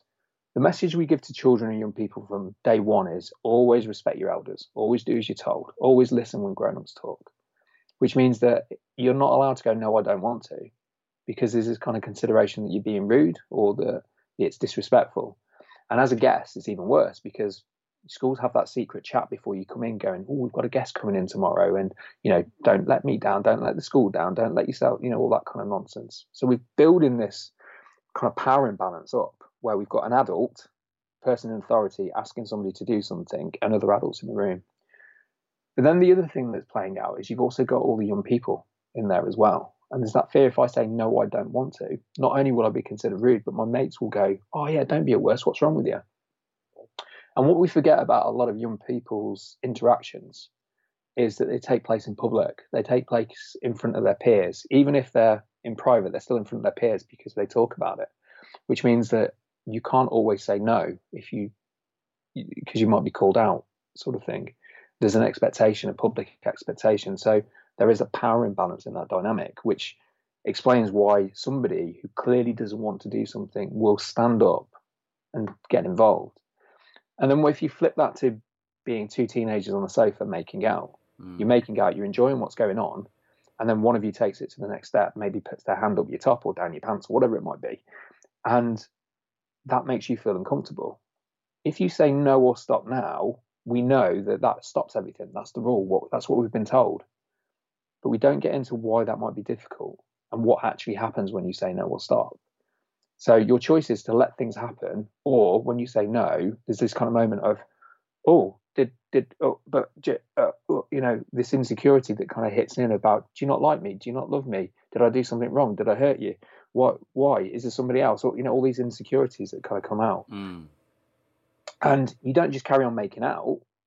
It's kind of a further than you want to go, or not at all. There's no kind of middle ground because that's how we do these sort of interactions right. because there's no sort of discussion instead we're putting the, all the onus on this person who feels uncomfortable to be able to say why that might not be okay rather than checking in with each other and kind of going how about this does that feel nice should we try this does this feel good and so my view is is that is that the best way of teaching consent is to talk about what we like talk about pleasure from that point of view and to kind of start those kind of conversations to be able to talk about what you want and how you feel. And if we can do that, that's how consent kind of works. Can I can I ask you there? So there's a, there's a bit in this in the early in this chapter on consent, which is sort of quite funny, where you talk about consent and kissing, um, yeah. and it, and it, that sort of illustrates how thorny an issue this is. Because like, how many people have ever like had a conversation about like, is it okay if we kiss now? Like that that conversation is I don't know. Maybe it's happened, but it probably it's not the norm, is it? Um, and and that's an interesting way in again to talk to young people. Could you talk us through that, please? Oh yeah, it's one of, again. It's one of my favourite conversations to have with young people because I I can do this quite physically and quite daft. I don't mind making a fool out of myself when I do it with young people. And we talk about right. So you're at a party. There's somebody over there that I fancy. How do I go from here to kissing them? and they try and talk you through what the rules are. Um, because you say, well, can I just go and ask? You say, well, no, nobody asks anybody for a kiss because that's weird and creepy. Okay. and so you go, right. So it's about how they look at you. So they give you the eyes. You, so obviously the next question is, show me how you give someone the eyes. And you've got all these kind of teenagers kind of getting embarrassed, but trying to look smouldering at people. It's really hilarious. And I mime that on stage being daft. And they go, oh no, but you can, you can kind of tell because there's a vibe. So what's the vibe? And and they talk you through like open body language, and you're like, what does that look like? And you know, what's the universal sign for you know kissing somebody? You know, it's just really daft and silly. They go, oh, if they play with their hair, then they might have nits. You know, if they cross, if they look at you in the eye, then look at your lips, and look at your eyes, and look at your lips, you've got something stuck in your teeth. You know, it's all this nonsense about body language and how we do it. Um, and again, one thing that's kind of quite interesting is going back to Love Island. I talk about this is that the producers of Love Island and shows like Celebs Go Dating and things like that have put certain rules in place, which means that in order for any intimacy to take place, they have to ask. And so suddenly you've got TV shows that not because they're trying to be forward thinking and show good consent, it's they're trying to stop sexual harassment claims um, and getting in trouble. Is you've got these people who go out on dates going, Oh yeah, you're a bit of me, you are and and then they go, Can I kiss you? And we don't see that on screen and the more you know usually in a in a film when two people are going to kiss the you know the moon comes out and it starts to rain but not in a wet way but in a sexy way and they look dreamily into each other's eyes and music starts playing and there's this whole kind of scene that's built around this moment yeah. where this creates this vibe and it builds to this tension and then they kiss that's not how it happens in real life because you've not got your own you know music playing and lights and wind machine and so again, another conversation we have with young people is that, you know, if you're walking down the corridor with somebody you've been flirting with, if you pinch their bum as they walk by, is that flirting or is that sexual assault? And it's a really interesting conversation. It's like, well, it depends on how they react. So the only way to find out if you've sexually assaulted somebody is to sexually assault them first and see if they get angry at it. And they're like, oh no, that's not. And it's really interesting to unpick. It's well, what's the difference? Yeah. So the other one I talk about is bullying. Um, is that if you wrote a list of how you bully somebody, you know, people say, you know, you hit them, you call them names, you take the mickey out of their haircut, you steal their stuff, you push them over, all those kind of things. And then you say, write a list of how you, you know, you treat your best friend in the whole wide world. It's the same list. You know, that's what we do to our friends. We're, we're horrible to them in that. But one's playful and one's harmful. So what's the difference? Because actually, that's the same. And it's about the intention behind it. It's how the other person takes it. But we don't know how somebody feels about something. And even with your best friends, sometimes they say things and you kind of have to go, oh no, that's not okay. But the point is with a friend is that you should be able to have that conversation. We don't, but you should be able to. And that's what consent is about, is about you being able to talk about how you feel, what your boundaries are, and those being respected. It's a rights point of view. Um, whereas consent, we do it in a legal framework, which is not the right way of doing it. Um, yeah, just just on that. So, so so you talk about a rights that you advocate a rights based approach to addressing these things. Can you yeah. just uh, elaborate on what you mean by that, and what is what is the opposite of a rights based approach? Well, kind of, we have this kind of um, transactional version of consent where somebody says yes and then things happen, sort of thing. I say yes, and then this is the next thing that kind of. But there's no sort of conversation about what we're saying yes to. It's kind of you kind of keep going until somebody says stop. That's kind of how it kind of works.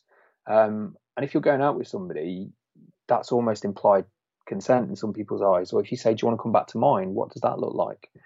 Whereas coming from a rights point of view is understanding that everybody has body autonomy. You have the right to do what you choose with your body, and you get to decide who interacts with that. Um, and it's the point about when you talk about rights, it's you having rights is only half of it. It's about respecting other people's rights is just as important. And so a rights-based approach to these kind of things is about encouraging young people to talk about how they feel and what they want and enforcing those things. Um, so when somebody says, you know, when you put a boundary in place, you saying you can't talk to me like that. That's not putting a boundary in place. You go in and leaving the conversation is you enforcing a boundary. You get to decide those sort of things. Um, and when it comes to consent, it's this idea that teaching young people that they have body autonomy, and those messages start really, really early. My body belongs to me. Is my fun fun for everybody? Those kind of things. But those two messages, one is about you, and one is about other people. Is my fun fun for everybody? So it's about understanding that if I'm going to do something, sex is something you should do with somebody, not to somebody. Whereas a lot of the language that we frame around sex is is this kind of not only transactional but kind of conquest. You know, did you score? What base did you get to? All yeah. those kind of Americanisms. And so it's about changing the view from instead of the on the person to who feels uncomfortable to say no, but instead it being this thing about going, how does this feel? Does it, you know, so there's this episode of Normal People, which if it was written by a sexual health worker or educator, they would have written it in that exact way. There's this scene in it's the second episode when um, Marianne and Connell have sex for the first time, and she says to him, "Can we take our clothes off now?" And he says, "Oh yeah, that'd be okay." Um, and they start to undress, and it's, it's kind of awkward and funny, and at the same time as their clothes get caught on their hair and they fall over as they take their pants off, sort of thing. Yeah. Um, and then one starts touching. He said one goes to touch the other, and he says, "Oh, is this okay?" And she says, "Oh, yeah, that feels okay. Can I do that to you too?" And you know, they kind of step by step go through this process of saying, "How about this? What about that?" and that's really good consent because it's fluid. Right. Um, and the, one of the best moments is is just before anything happens, he says to her, he says, "If you want to stop, it's okay. Um, it won't be weird, and I'm okay with that. Just say." Um, but even then, after that, he still says, "How is is this okay?" He keeps checking in. It's that checking in with the partner, um, and it's normalizing that as sex should be something that's mutual, but also kissing should be mutual. You know, um, and again, it's an interesting conversation to have with young people. Is you know, would you ever say to somebody, "Can I pinch your bum?" That's a bit of a weird thing to say. Um, but again, we've all had relationships where you you know somebody's washing up and your partner comes up and grabs you, and we don't always want that. We don't always feel okay, but there's this kind of implication that because you're my partner, I can do that to you whenever I want, sort of thing. And it's about changing those goalposts and changing those sort of ideas and concepts of what consent looks like and who has rights over to whose bodies. Yes. You know, and if you think about like making a sandwich, you can make the biggest sandwich you want, stick everything you want in it. You don't have to eat it all. You can change your mind at any point. You know, it's about moving consent into something that's fluid, like pleasure. What I liked and enjoyed yesterday is not what I want or enjoy today. Yeah. And just because I enjoyed something two minutes ago, I don't enjoy it anymore. It doesn't feel good anymore. It should be fluid rather than this kind of give and take transactional sort of thing. Yeah, yeah, I see, and that's a really good example of, of what good practice looks like. Can we come back to the pr- the problem of consent? Like, like, so we're in this place, like we were saying earlier. Everyone's invited. Everyday sexism. There's, there's been this horrendous um, spate of incidents really recently of like young women being drugged in nightclubs, like some some places, routinely like giving women a, a drink that has like a, a, a, seal over the top of it, mm. so that it can't be drugged easily. Things, uh, uh, instances of people being injected, physically injected with with I guess rohypnol or something akin to that, some sort of sedative. Like, uh, I mean, goodness me, we're a long way beyond consent at this point. Like, like there's something gone really, really wrong in those cases, and the the, the statistics around this and the rising incidence of it, um, and when uh, it's sort of almost like hard to understand because it seems such an extreme thing to do. And the way that it's sort of become normalized so there's like young women are routinely wearing thick denim for example when they go out to nightclubs because it's harder to pierce with a needle. Like oh my god how have we got to this point? and and when, when to the extent that i've discussed this with people they often talk about power that it's that it's not really about sex. It's not about sort of trying to get off with people or to sort of have some sort of um, gratification. It's sort it's like a power thing that it's often young men who feel powerless that haven't that haven't been able to exercise power elsewhere in their own lives and they feel like they have to resort to this horrific desperate way in order to to feel that they have power over over young people um, over over other people rather um, I mean, that's this dark territory. I don't know if you have any initial thoughts on that. Yeah, I think it's one of these problems that you kind of tie yourself in knots and picking. Um, and I think there's there's a number of different aspects to it.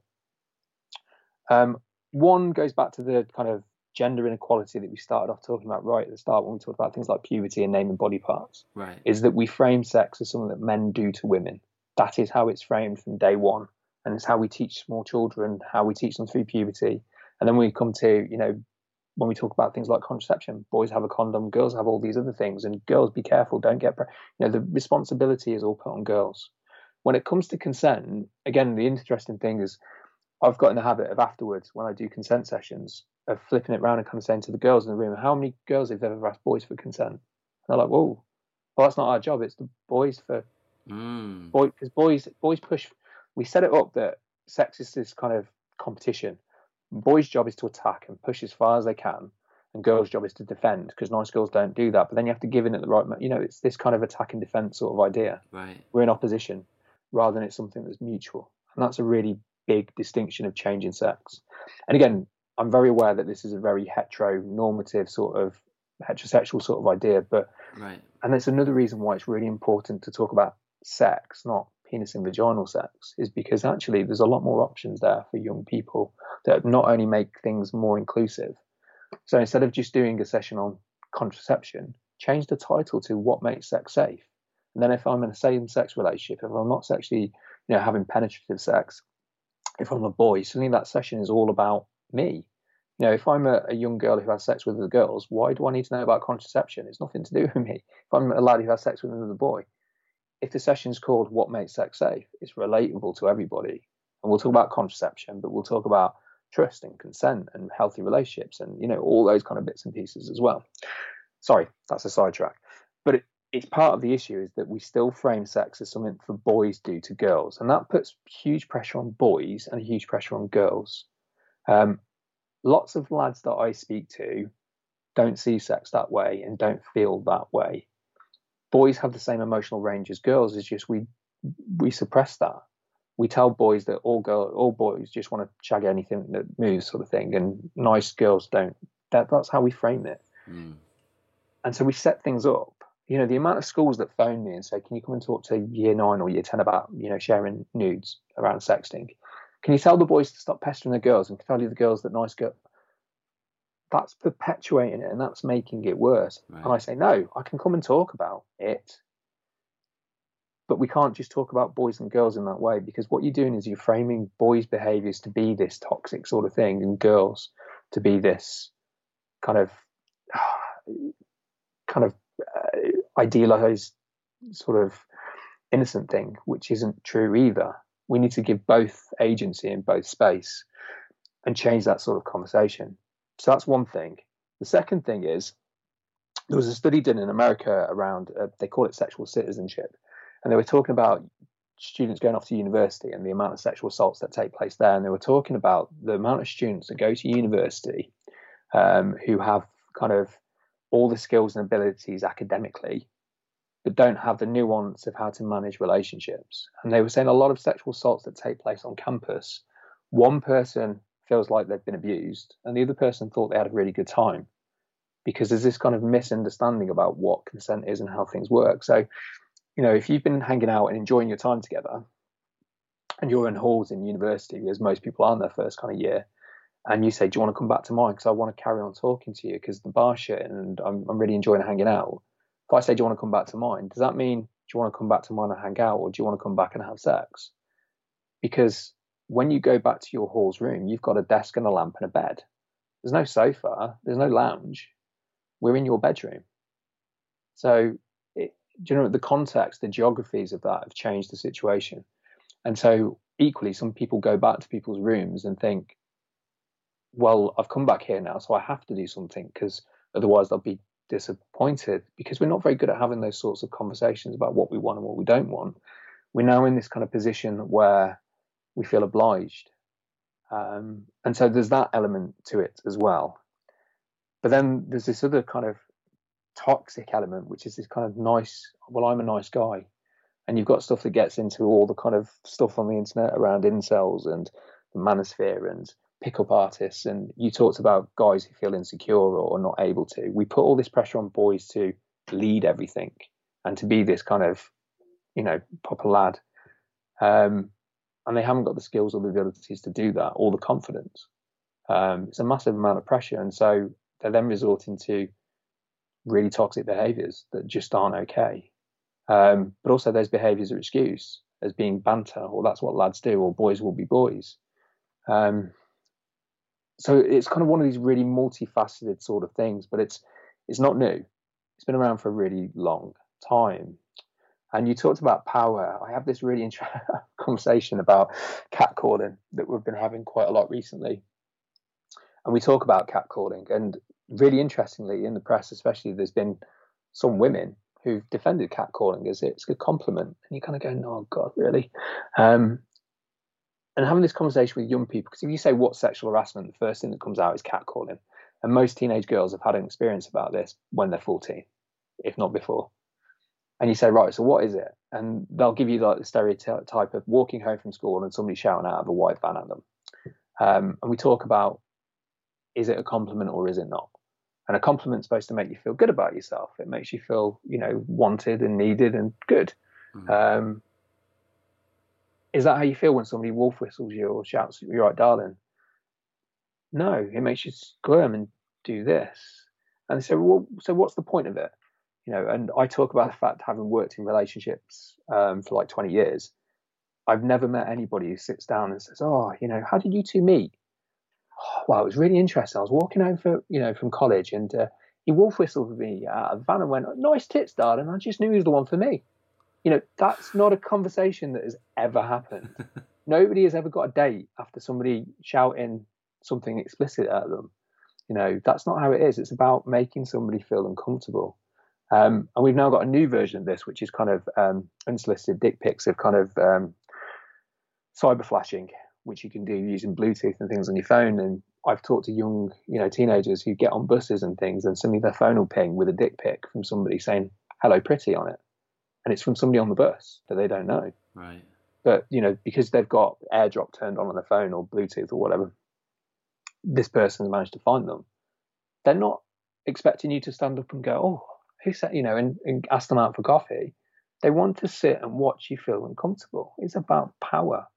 And I think people who do those sorts of behaviors are people who don't feel secure in themselves. It's that typical bullying kind of behavior. If I make you look small, it makes me feel more confident than I really am. Right. And the people who do these behaviors are those who don't always feel the most confident to go up and say, "Can we have a chat?" You know. But equally, why?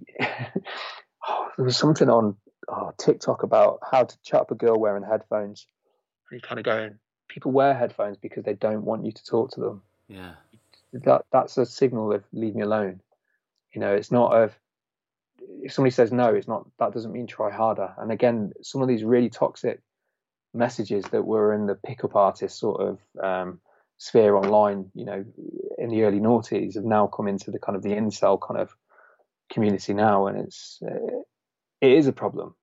But again, I think it's a root problem that we can dial back to this kind of how we set sex up as this inequality between gender, giving girls more agency and telling boys that you know it's not up to them, it's not their job to push it forward, and actually you can have feelings.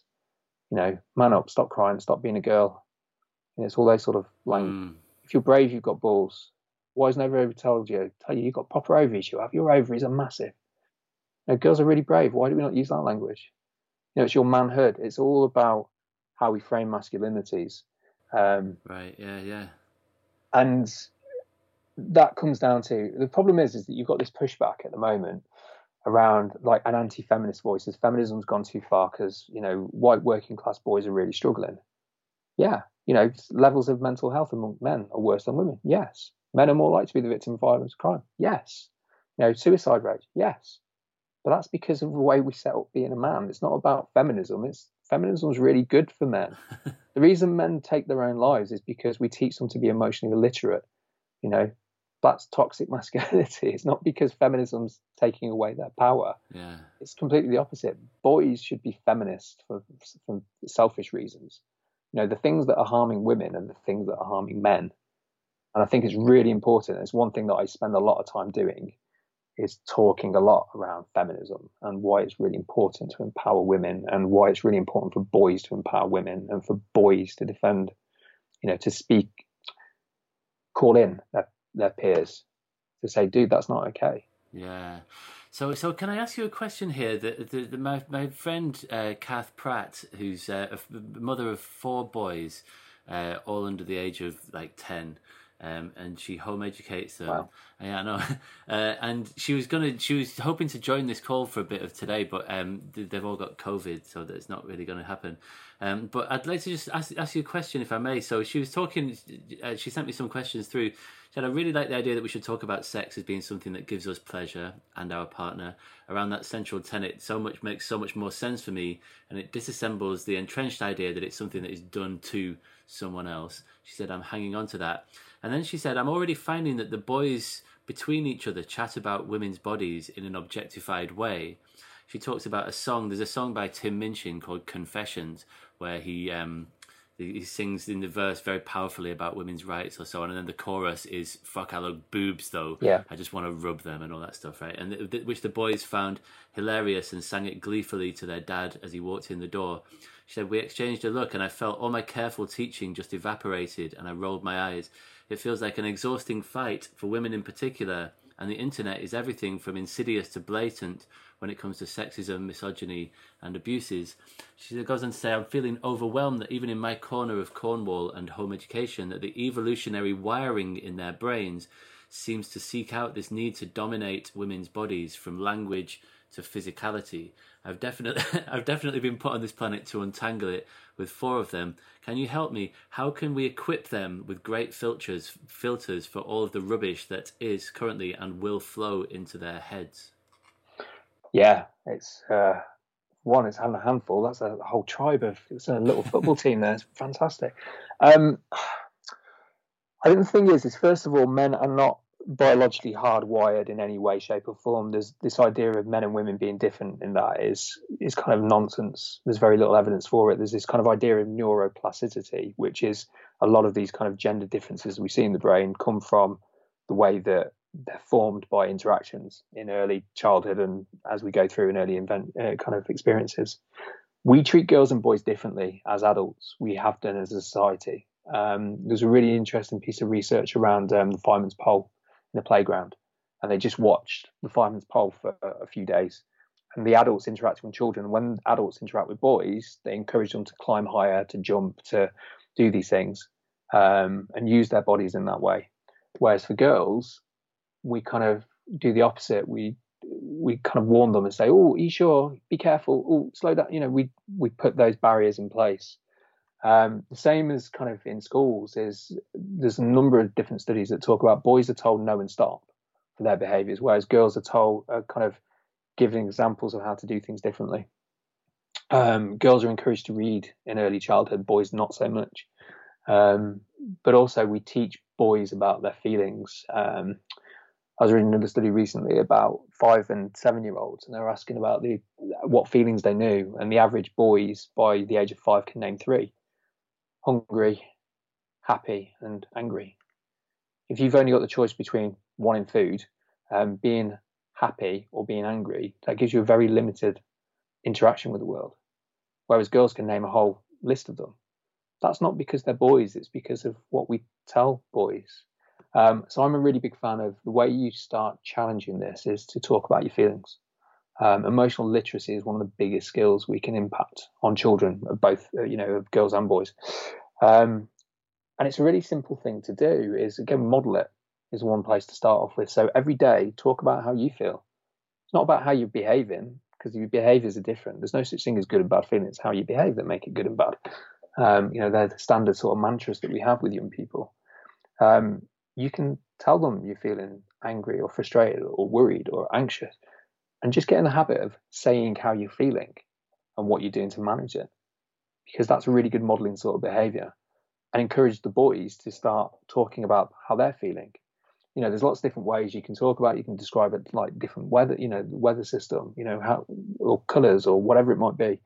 And there's some really good books about it as well. And that's the other thing is when you watch tv shows when you're reading books get in the habit and i say this to school teachers all the time is get in the habit of no matter what you're teaching ask how does the character feel and how do you know?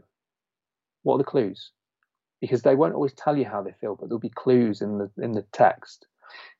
People watch is another really good one is that when you're sat in the park or you know you're sat in the queue at a theme park or whatever else get them to make up stories. One it passes the time but two is it helps you build the skills for emotional literacy it's those kind of detective skills of oh well that, that person's late for an important meeting how do you know because they've got jammed down their tie and their red face because they've run for the bus. You know, what are the clues that are there? You know, you're making things up, but that's what empathy is. It's about imagining that you're somebody else and imagining how they might be feeling. And we know that by the age of kind of 13, boys have an empathy gap with girls. That's what the research shows. That's not because they're boys, it's because of how we teach boys. You know, in class, if somebody's upset, we sit them with the girls, sit them with the boys. You know, what? Why do we assume that girls are better than boys? But girls become better at it because we teach them to do it and we give them practice at doing it. And so if you can start unpicking those sort of emotional literacy sort of things, get boys to talk about their feelings, to get boys not to be ashamed to tell you how they feel, to expand their feeling range from happy to angry.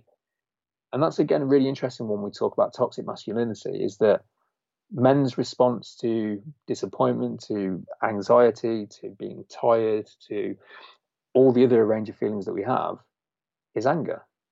because we don't have those, we don't know how to talk about those feelings.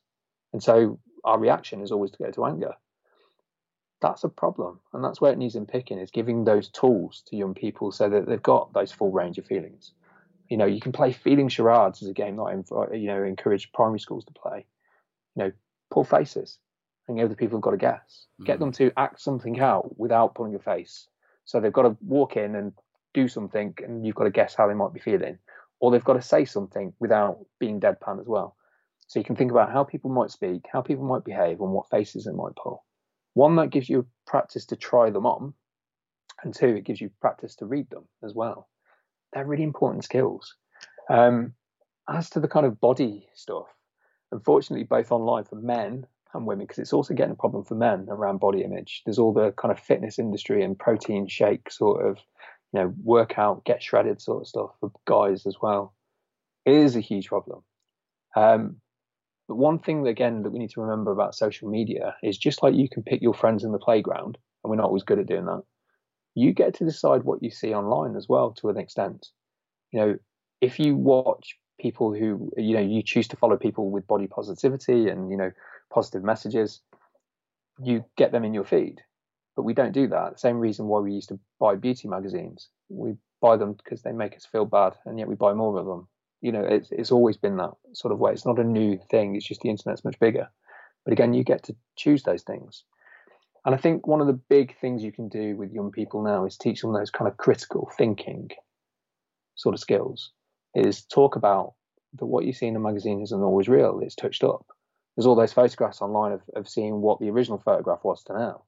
And you can do them with yourselves. You can play with it on your phone with filters and show them how those things sort of work. Because the online world is curated.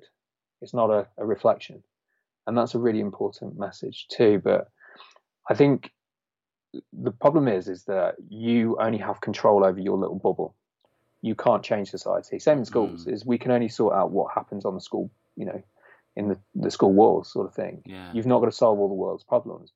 But if you show and model really good behaviors in that space, you then send out all these little people into the world who are modeling those really good behaviors, and that's has a snowballing sort of effect. Yes. And so I think um, if with your four boys you can kind of get them to talk positively about their feelings and encourage it, change what being masculine is all about. You know what what being brave looks like. It's not pretending you haven't got feelings. It's saying this is how I feel. That's really brave. You know, if you can start changing those sort of things, then slowly that starts to filter down. I think is a good kind of place to start. You can't, you're not going to solve the world, but you can start these kind of positive ideas and model those ideas because we learn so much more by modeling than we do by reading or watching, you know, in that sort of way. Yeah, sure. Yeah, absolutely. And you're right. It's an interesting point that about you know the extent to which we can expect to have an influence, but the vast majority of people go to school, right? And so if we are able to, it's, I wouldn't say that school is to blame for the for the problems that we're seeing in society, but we if we had a more consent based education system, for example, rather than such a coercive one, would we see so much coercive behaviour happening out in society? Arguably not. Um, and so, so let's just bring it back to consent, and then we'll wrap this up, um, and we'll move on to, to other things if that's right with you. Yeah. Um, so again, and Kath again, so she adds a final bit on here. She says consent is also a big one for me. She says I loved the exercises in the book demonstrating the nuance in consent. Power relationships are critical here, as we've been discussing, and my deep concern is the way that most people parent and most people are schooled means that coercion is the dominant method of control always. It undermines how consent works and underpins the problems that we see around sexual consent. And then she asks, how can we inspire and encourage consent based education across the board to enable this shift in power dynamics of sexual domination and submission into one of mutual respect and pleasure? And this speaks to like the, the big question here, which is like, is to or rather, let's change the phrasing of it. To what extent is the fact that schooling is so coercive to blame for the situation that we're that we find ourselves in?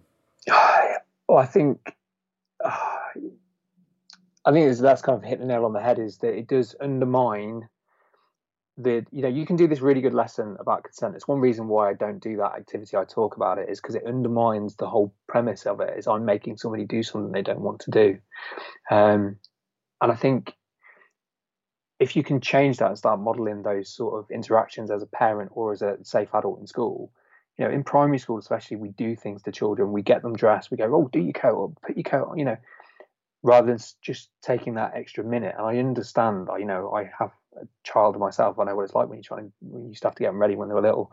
Is that it's so much easier just to do their coat up for them rather than ask them if they want help. But it is that the more you do those little changes, the more you kind of ingrain it, the more they, you know, children practice what you they they experience. And unfortunately, so much of schooling is non-consensual it's done to children. It's not done with, it's not co-created in that sort of way. And it gets you definitely into this wider conversation about what do we what do we think education's for? What who is it for? Um, and what do we want it to achieve? And I think what we're saying we want it to achieve is not what we're doing. I think they're different things. Um, and I think doing an hour long lesson around consent is pointless if the young people then go into the corridors or the way that the behaviour policy is managed, the way the school uniform policy is managed, the way that the rest of the classes are delivered to young people, undermine it. So mm. I think it needs to have a big, broader conversation about how that kind of goes. Um, and so a whole school approach to RSE is about from top to bottom, is if you're going to, what you say in the classroom has to play out in the corridors. Because if it doesn't, and the adults in the rooms aren't leading that. You know, there's Paul Dix who does his book of um, when the adults change, everything changes. I'm a really big fan of that sort of thinking, of this relationship based practice, and of the adults behaving like adults, whereas quite often that's not what happens. Yeah. Um, the amount of adults, both at home and in schools, who said, because I said so. Well, that's not the answer. You know, and, and they do use their opportunity to you know, so uniforms are is one that I've been doing quite a lot of work around the sexual harassment stuff, and the amount of time school uniform comes up as an issue. And I think it's a really interesting conversation about why do we have a uniform. You know, think about during lockdown, no young person was doing online learning in their uniform. They were sat in their joggers and their hoodies, and they were comfy. If you're sat in a lesson with a really strict blazer on and your shirt tucked in and your tie up, do I feel comfortable to learn? Probably not. You know, are we encouraging young people to dress for the world of work? I wear jeans and a t-shirt every day for work, and I have done for 20 years. You know, it's world's changed. What what do we want from uniform? And I'm not saying uniform doesn't have a place, but one thing that comes out nine, you know, time and time again, is that girls' uniform is policed differently to boys. Skirt length, in particular. Yeah, but also I'm I'm five foot six rugby player, so there is one shop in the entire world that they sell for hobbits with big thighs. um, I wear short leg jeans with a two inch turn up on the end because it's trendy and because they're too long for my legs. Um, if a school uniform sells its shop, you know, most school uniform comes from one shop. They get the contract for that school uniform and you buy it from that one place. If all your listeners all had to go buy a pair of trousers from the same shop, we'd be really uncomfortable because we've got different shaped bodies so when you've got teenagers who are going through puberty and their bodies are changing, and there's only one place to buy that school skirt from or that school blouse, suddenly those girls that are developing breasts, you know, more curvaceous, they're bursting out of them, no matter what size, because they tend to be shorter in the length, and you know that's how blouses are kind of fitted. Mm. But also those people who are much slimmer or much bigger, it fits differently. And if you don't feel comfortable, you carry yourself differently but also the fact you're bursting out your shirt draws attention to you, which then creates these sort of things. Do you know what I mean? So if we wanted to improve things and we really wanted to improve things, it's not just about delivering a lesson around sexual harassment. It's about, well, what can we do with the school behavior policy? What can we do with the uniform policy? And who is that uniform serving? Does it help young people learn? If a young person says, I'm too hot, can I take my blazer off? No, you're not allowed to in lesson what is that achieving? That you know, does the fact that I look, we all look the same wearing a blazer in the lesson, help me learn geography or maths or whatever it is? Or is it the fact that I'm uncomfortable? Does that stop me learning? and this is where we're talking about kind of those broader conversations about what consent looks like and whether it's rights based or not. Is education something we're doing to young people? Is it something that we encourage young people to be interested and question? And you know, it's it's a really big, it's a completely different conversation. But the problem is, is we've got a system in schools which, to a broad extent, gives messages of non-consent, delivering lessons about how important consent is, and then spending the rest of the day undermining it in some in some schools. And that, again, this is not to say all teachers or all schools or anything like that, but it is something that young people pick up on. Um, and one quick story on this, um, and I tell this story quite a lot because it stuck with me. Um, I was talking around sexual harassment this time last year in a school, and one of the girls in the group, and this is something that came up loads, was teachers are more interested in how we look and our uniform being properly than how we behave. I was okay. Well, give me an example. She said, okay. Well, yesterday I was in my corridor and one of the lads in my in the corridor called me a fucking slag. Is what she said. So apologies for the language. Um, and she said the deputy head teacher walked by. I said, oh, so what do they do? Do they intervene? And he said, yes. The deputy head teacher said, oi, tuck your shirt in, said the lad. And that was it. And then walked off. Um, and we had a, I had a conversation with her. She said, so it was more important that he had a shirt out than how he spoke to me. And obviously, the teacher thought that he was doing an intervention, but the lad walked away going, "Ha ha! See, I've got told off for my shirt being out, not for how, what I said." So there was no intervention there, and she was left feeling that it didn't matter. I was actually doing staff training at that school later on, so we had a conversation about this, um, and we were talking about it um, as a group about incidents like this. And the feedback was is that it's easier, is that they felt like the intervention had taken place, they had spoken up, they had intervened and stopped something. Um, but how you say somebody that that like explain in that moment when you're you're busy that that's not okay to talk to somebody like that and and pick those sort of things rather than that quick win of tuck your shirt in. Yeah. Of, of that putting that control into the situation sort of thing. And so I think it's really interesting about how what what do we want from school? What do we want to kind of achieve?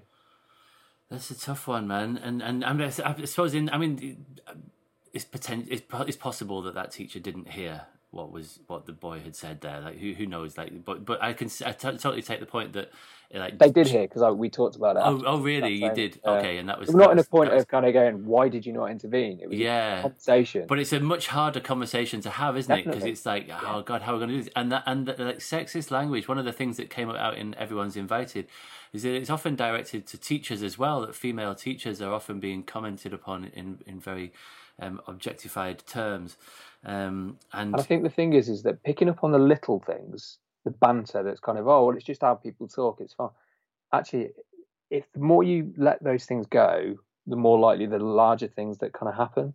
And it's about if you can tackle those small things, and it doesn't have to be a big intervention. That that lad doesn't need to be put in isolation. It doesn't need to be put in detention. It, again, it's the difference between punishing somebody for a zero tolerance mm-hmm. and a zero tolerance being a case of using it as an opportunity for social justice, to address it, to challenge it, to say why that's not okay.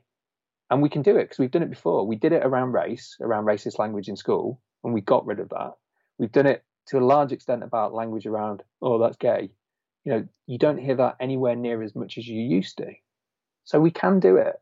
We definitely can do it. Yeah, thank you. I do feel hopeful that, that change is that change is possible here, and it's not necessarily that we need to move away from um, you know, zero tolerance, top down approaches to behavior management at a system level. I think some people could argue that, but I think that what we need to see instead is a more diverse educational ecosystem where there are some schools that are like that because some teachers really seem to like that, some kids seem to thrive in that situation, some parents really like that very traditionalist way of doing things and they like the idea of blazers and top buttons being done up for some reason. Other people don't. Other people aren't into a uniform. They're into something that's much more consent based and somewhere where the young people have much more autonomy. And I think that I think that there should that, that there should be a range of educational establishments in every community where you can where you can choose something. You can choose a degree of autonomy that that suits your your tastes.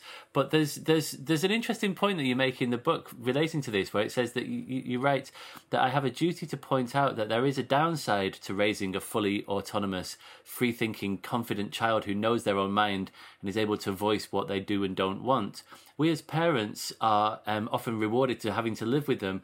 A compliant child is easier to manage. And then you go on to say, I've had countless discussions with parents over the years who worry about how you manage a child who's playing up and who uses your message against you as they yell, You can't touch me or make me. You're not allowed to touch me if I don't say so, when you ask them to do something that they really don't want to do. And then you go on to say, Yes, I can relate. And you talk about your daughter who can be, you know, you've had conversations like that, right? Definitely. Um, and then you go on to say, but this is the price you pay. Take solace in the fact that this is a result of your hard work paying off.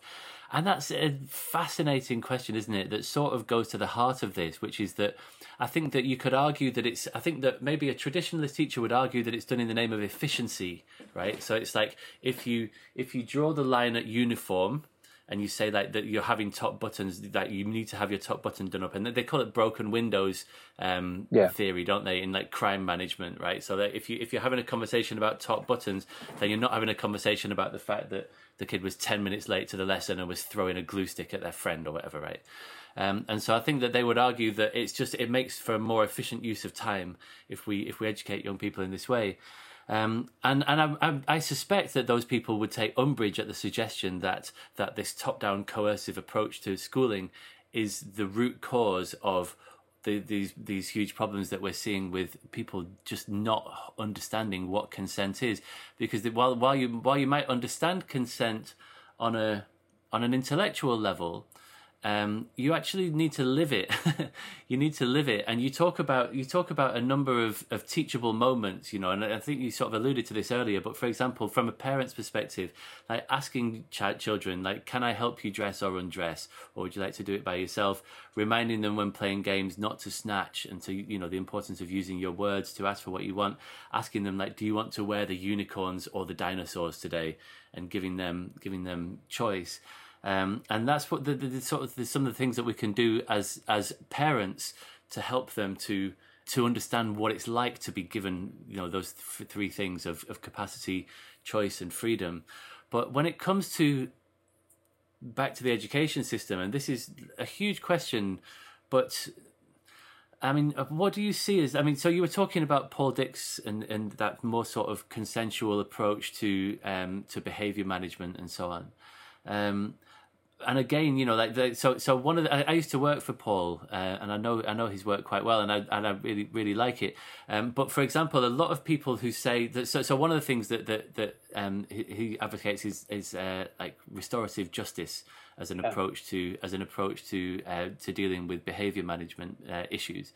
Um, and it can be worked. It can be done really well, but there are also lots of examples of it being done really badly.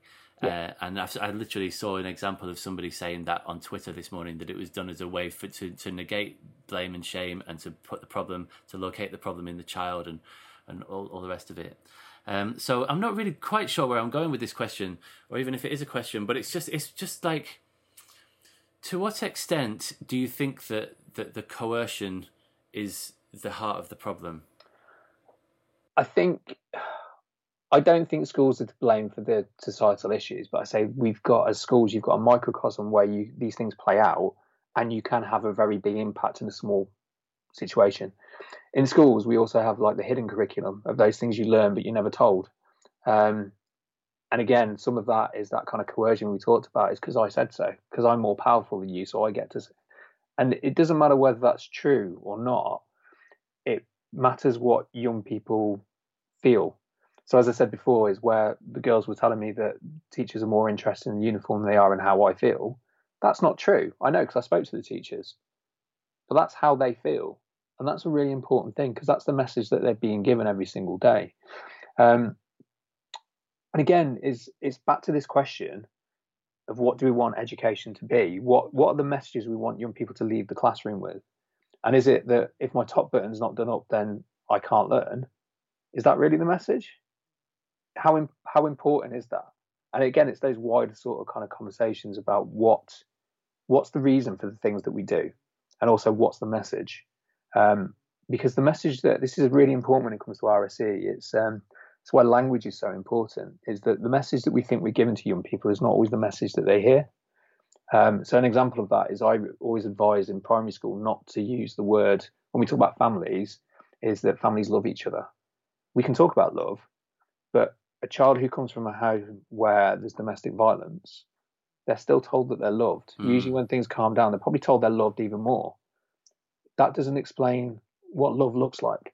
and if you say to a carpet full of children, families are where we all feel loved, isn't it? They all nod. If you say families are the place we feel safe, that's a really different message. The children who feel safe, you either feel safe or you don't. You can still feel loved and feel unsafe. It, do you see what it's just yeah. more of a nuance? And, and I think that's what's really important is how things come across in translation. And I think the really, the, I think the brilliant thing that's going on at the moment, one really positive thing is the stuff that's happening in primary, is primary schools are so much better set up to to put all these things in place because you've got the same teacher who teaches all the subjects. Um, but also, part of primary school is still that behaviour and relationship management of playing with toys and sharing and working together and listening to each other and all those sort of skills. And so it fits really nicely with the relationship curriculum, but also it's a much easier space for, for teachers to model that really good consent. And the primary schools that I get to visit, they're so keen and they see the importance of doing emotional literacy. They see the importance of consent and talking about privacy and public spaces and private spaces, and because they see those things play out far more quickly and far more visually. Because with primary school children, their private life is very public, whereas with teenagers, they all go off and do their own thing secretly in bedrooms and at the park and online. Whereas with primary schools, you you get to see it all in that sort of way, so you can have a much more uh, of an impact.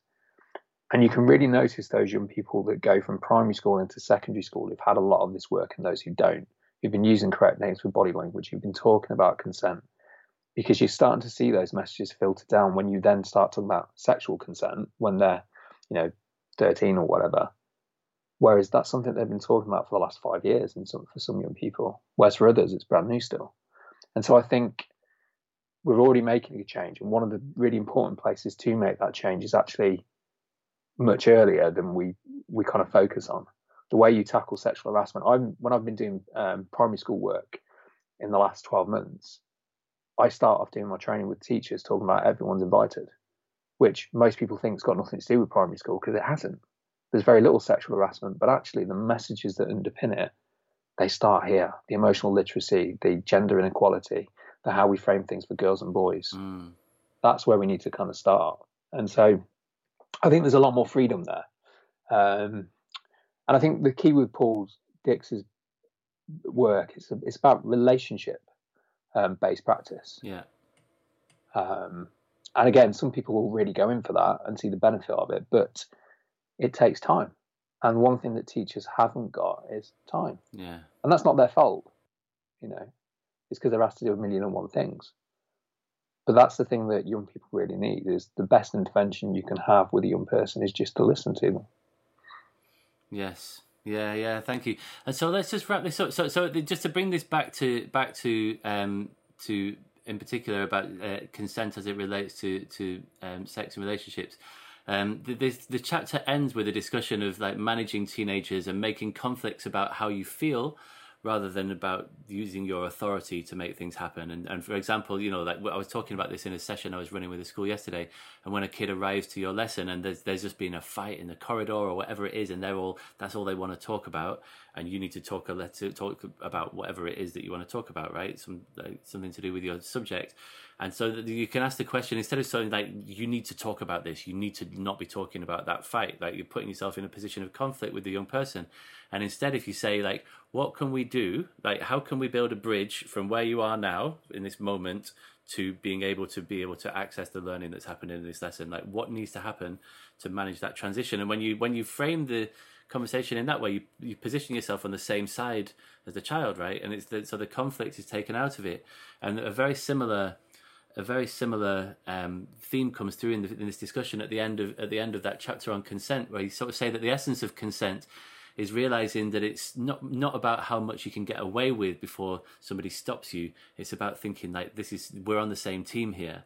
Um, and when it comes to sex, it shouldn't be about winners or losers. Therefore, we need to move away from that language that you were talking about earlier about sex being com- competi- competitive with lad points and the, the, language around losing your virginity, or like even worse, as you write, taking someone's virginity. Sex should never be about taking what you can with no thought for your partner's feeling or enjoyment. Instead, we should keep in mind the message is my fun fun for everyone? And then you, you end the chapter on that point. It's a great message whether you're five or 15, regardless of whether we're talking about tickling or play fighting or sharing toys or partying or having sex. Is my fun fun for everyone works? Yeah, again, that's another primary school message. That's one of the ones that we put in really, really early on, but it's a message about consent. And again, it's one that I use a lot with parents is that when you say we need to teach five year olds about consent, they're like, oh, because they think we're talking about sex. No, that, that's a message about consent. And actually, parents and teachers have been doing it for years, but it's about making the link of understanding that's what we're talking about. And um, I remember reading an interview, um, and it was, oh God, what, who was it by?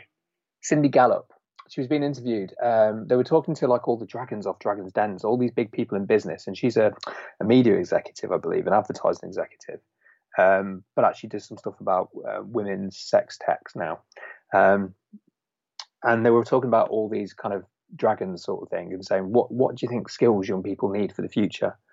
Um, and they were kind of saying about you know being able to make phone calls or being able to you know stand up and make a presentation or about being able to manage money and all these kind of things. And she said, um, we need to talk to them about sexual values. And everyone was like, oh, I don't think you understood the question kind of thing, the interviewer. And she was like, no, it's really important. And she says that we, we're raising really strong, independent women, especially, um, but not in the bedroom. You know, as parents, we're very good. When you take your child to a, a, birthday party, you kind of say, right, before you go, you send them through the door. You say, right, remember, remember your please and thank yous. Don't jump on the furniture. Be polite and have fun. We go through the rules. When we drop our teenagers off at their partners, we don't give them the same rules, but they're the same ones. Remember your please and thank yous is all about consent and asking permission, and you know, don't jump. Well, jump, jumping on the furniture is kind of the point if you're going to have sex, but you know what I mean. The other ones, you know, how we're polite and how we treat each other. We don't have that conversation with teenagers about their relationships. We certainly don't tell them to go and have fun or very rarely. You know, it's don't come back pregnant, don't you know, don't get in trouble, don't get arrested. It's all the things that you're not allowed to do rather than what you can. Mm. that hmm. makes sense. Yes.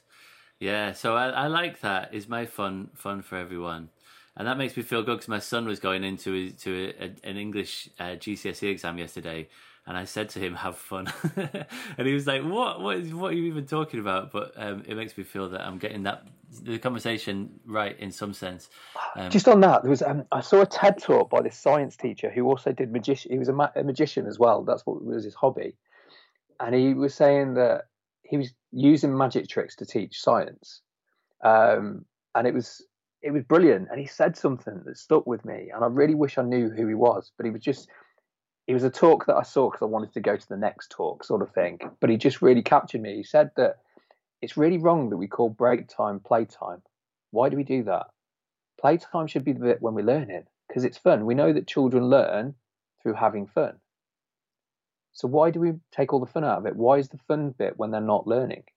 Why, you know, and I thought that's a really interesting way to reframe education is that playtime should be the bit where you're in the science lab, you're playing with stuff and you're throwing things in and you're making things you know, experimenting in that sort of way. Yeah. And again, I just thought it was an interesting twist on education. Absolutely, yeah. The language that we use is dead important, and the use of work, like doing work. I remember I taught a girl once, and her quiet act of rebellion was to for every subject in every lesson, she would write the date at the top of the page, and then write the word work and underline it. um, and and it's it's horrible. Like work is work is effort. Like work is something that you do in exchange for money because it's sort of a, a necessity. It's not something that you that you uh, that you look forward to. And there's yeah, absolutely. There's there's I think there's you make a good point there.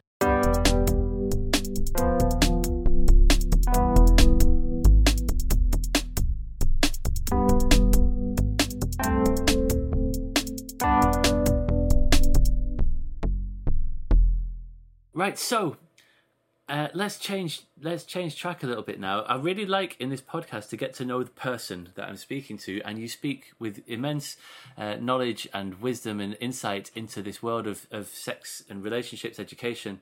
Um, but I'd be interested to hear a little bit more about you and the journey that you've been on. What was your experience of school like? You might want to talk about your experience of, of, of RSE as well. Um, and also, I'm really interested in this idea of significant learning. Like, are there any sort of moments that spring to mind that have that have shaped you into the person that you've become? And and, and how did you come to do the work that you that you do? So huge huge number of questions there. Yeah. In any order you wish. People, I get asked a lot is how do you get into doing what you do?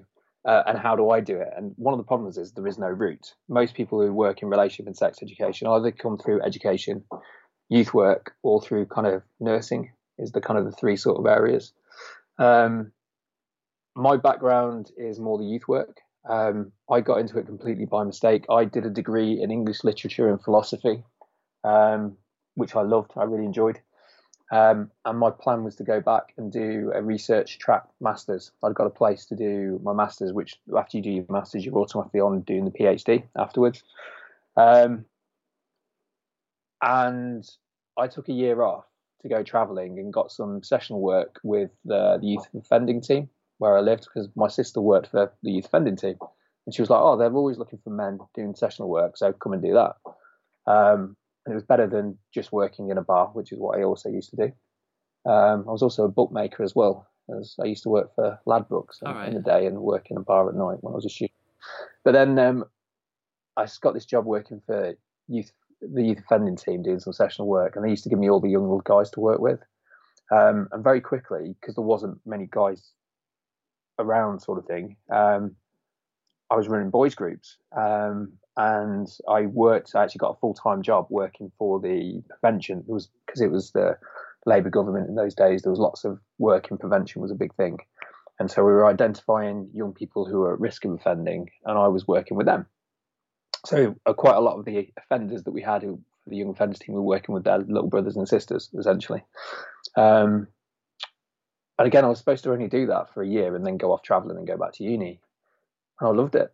I really enjoyed it. Um, and I started volunteering at my local youth club.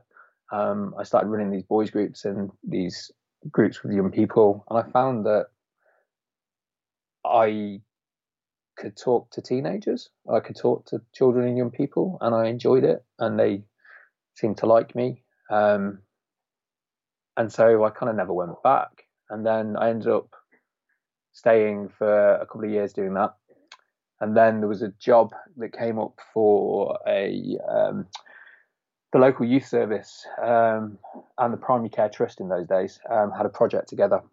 And we had a, a, drugs team a healthy lifestyle team and a sexual health team and we used to go into all the schools um, in Coventry um, and deliver in the schools there. And we worked in Coventry is quite diverse so there's schools that were predominantly Muslim uh, lots of um, different ethnicities and religions in schools. Uh, there was the Catholic schools, there was the EBD schools, the um, SEND schools, um, the private schools, and the you know the schools on housing estates that were really tough.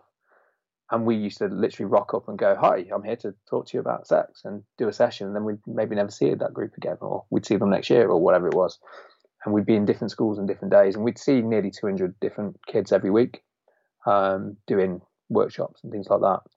And so I did that for, oh, I don't know, about seven years um, in various forms. but we also used to deliver training to staff and do health promotion and condom distribution and all that sort of stuff at the same time and all the youth work sort of stuff. And so that's how I kind of got into it. And it wasn't anything I ever planned for. It wasn't anything I wanted to do. It's something that I ended up doing and loved. I really enjoyed talking to young people and found that talking about sex I had ways of framing things that made sense without it being kind of shameful or but actually yeah, it's amazing how much things have changed i remember in those days everything was condom demos and you know stis it's very rare i talk about those things now most of the stuff that i do so i don't know if you can hear the banging but that's my window cleaner is cleaning Oh right, okay, that's fine. at the moment. It's got a little bit of atmospherics. so uh, yeah um, his name's paul he's lovely so shout out to my window cleaner um, yeah so um, it's changed so much it's very rare that i do STIs and contraception these days. Most of the stuff that I talk about is around attitudes and values. It's it's around social media and, and mobile phones and pornography and um, where do we get ideas about sex from? It's all that attitude stuff rather than the kind of condoms and chlamydia sort of stuff that it used to be. Right. In those days, we used to chlamydia screen kids.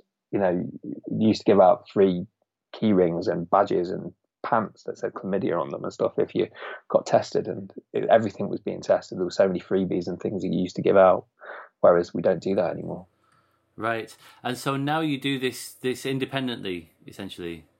For the last um, 11 years i've been independent although now i've got my first proper job that i've had for 11 years I've, i'm actually employed now by a university so i'm a lecturer at uh, the university of bedfordshire on i teach applied social sciences on the childhood and youth course Ah, okay, right. Hence, yeah. So you're saying that you had some some marking to do today that I'm keeping. yes I'm so i'm keeping you from. dissertations at the moment or should be but i'm talking to you instead Yeah, any excuse to, to avoid the marking. I've I've been Yeah. there, done that.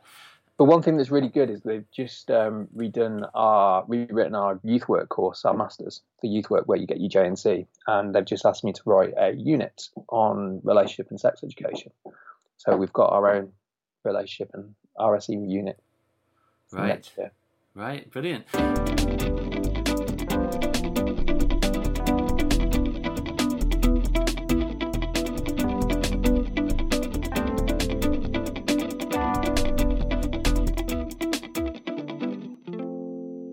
And so so moving into this the, the final section, um, I often ask people three questions. What are we getting right currently? Because often, like the nature of a rethinking education type conversation, you focus on the problems, and we've talked about a number of very hefty ones today.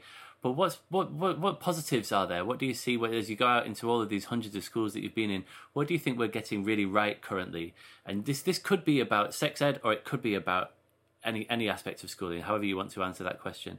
The second one is like, what do you think is the major problem that we need to address currently? Again, you can apply that at a number of different levels, and then how are we going to fix that problem is the third question.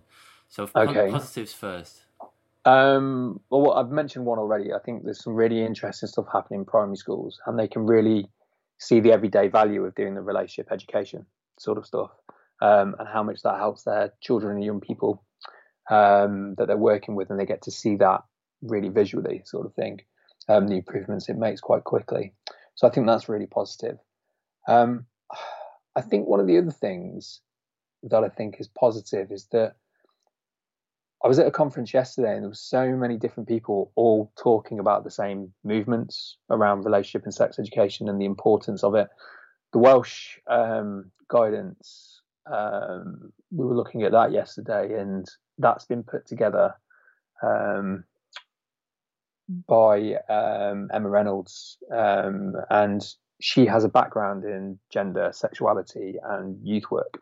Um, and the guidance is shaped as relationship based practice. It's it's it's rights based. It's young person focused. It's co-created with young people. It's it's consent. It's it's it's everything you would want it to be because it's written by somebody or it's been shaped by somebody. None of the guidance is perfect, but it's probably the best one that we've got at the moment because it's it's written from the perspective of what we know works rather than what we think we you know rather than what we can do, what's allowed. If that makes sense. hmm Um, and so I think that's really interesting.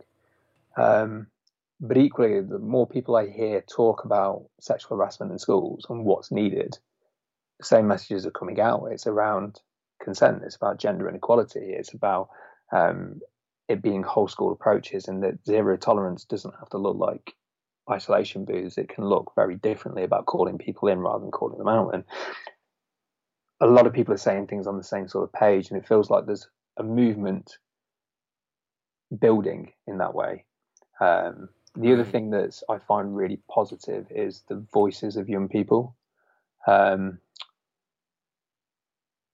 I uh, I was doing some work in a primary school, talking to year fives, and you've got young people in that group who are talking about being inclusive around LGBT. They're asking questions about being trans. They're asking questions about can men get married and things like that. And they're really okay talking about it and they know about it. Mm. And there's no shame there. There's no problem there. They're really chirpy and they're like, yeah, you get to be who you want to be. And that's really important.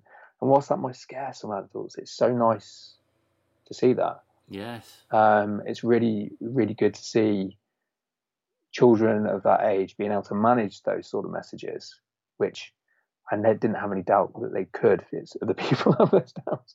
Um, and that I think that's a really positive thing because I, you can see those children move through. And I was doing, I was in another school doing some of um, last year during lockdown when they were all in bubbles. I was doing like year group assemblies, and then I was back in the same school, and I had pupils come back to like a drop-in session, and some of the questions they were asking about their own identities and the critical thinking they've got about social issues and around feminism and around sexual harassment and you know the things on TV and there is this kind of there are some young people who are so politically minded and I think that's really important and really nice to see but also that they want to take the time to come and talk to you about them sort of thing and ask you questions and kind of say oh, I've been thinking about this um, and I don't think we give young people enough credit for the kind of things they are talking about and thinking about themselves. Yeah, they talk about all the nonsense stuff as well, because we all do. But I think there is, we don't always give young people the credit they deserve. And I think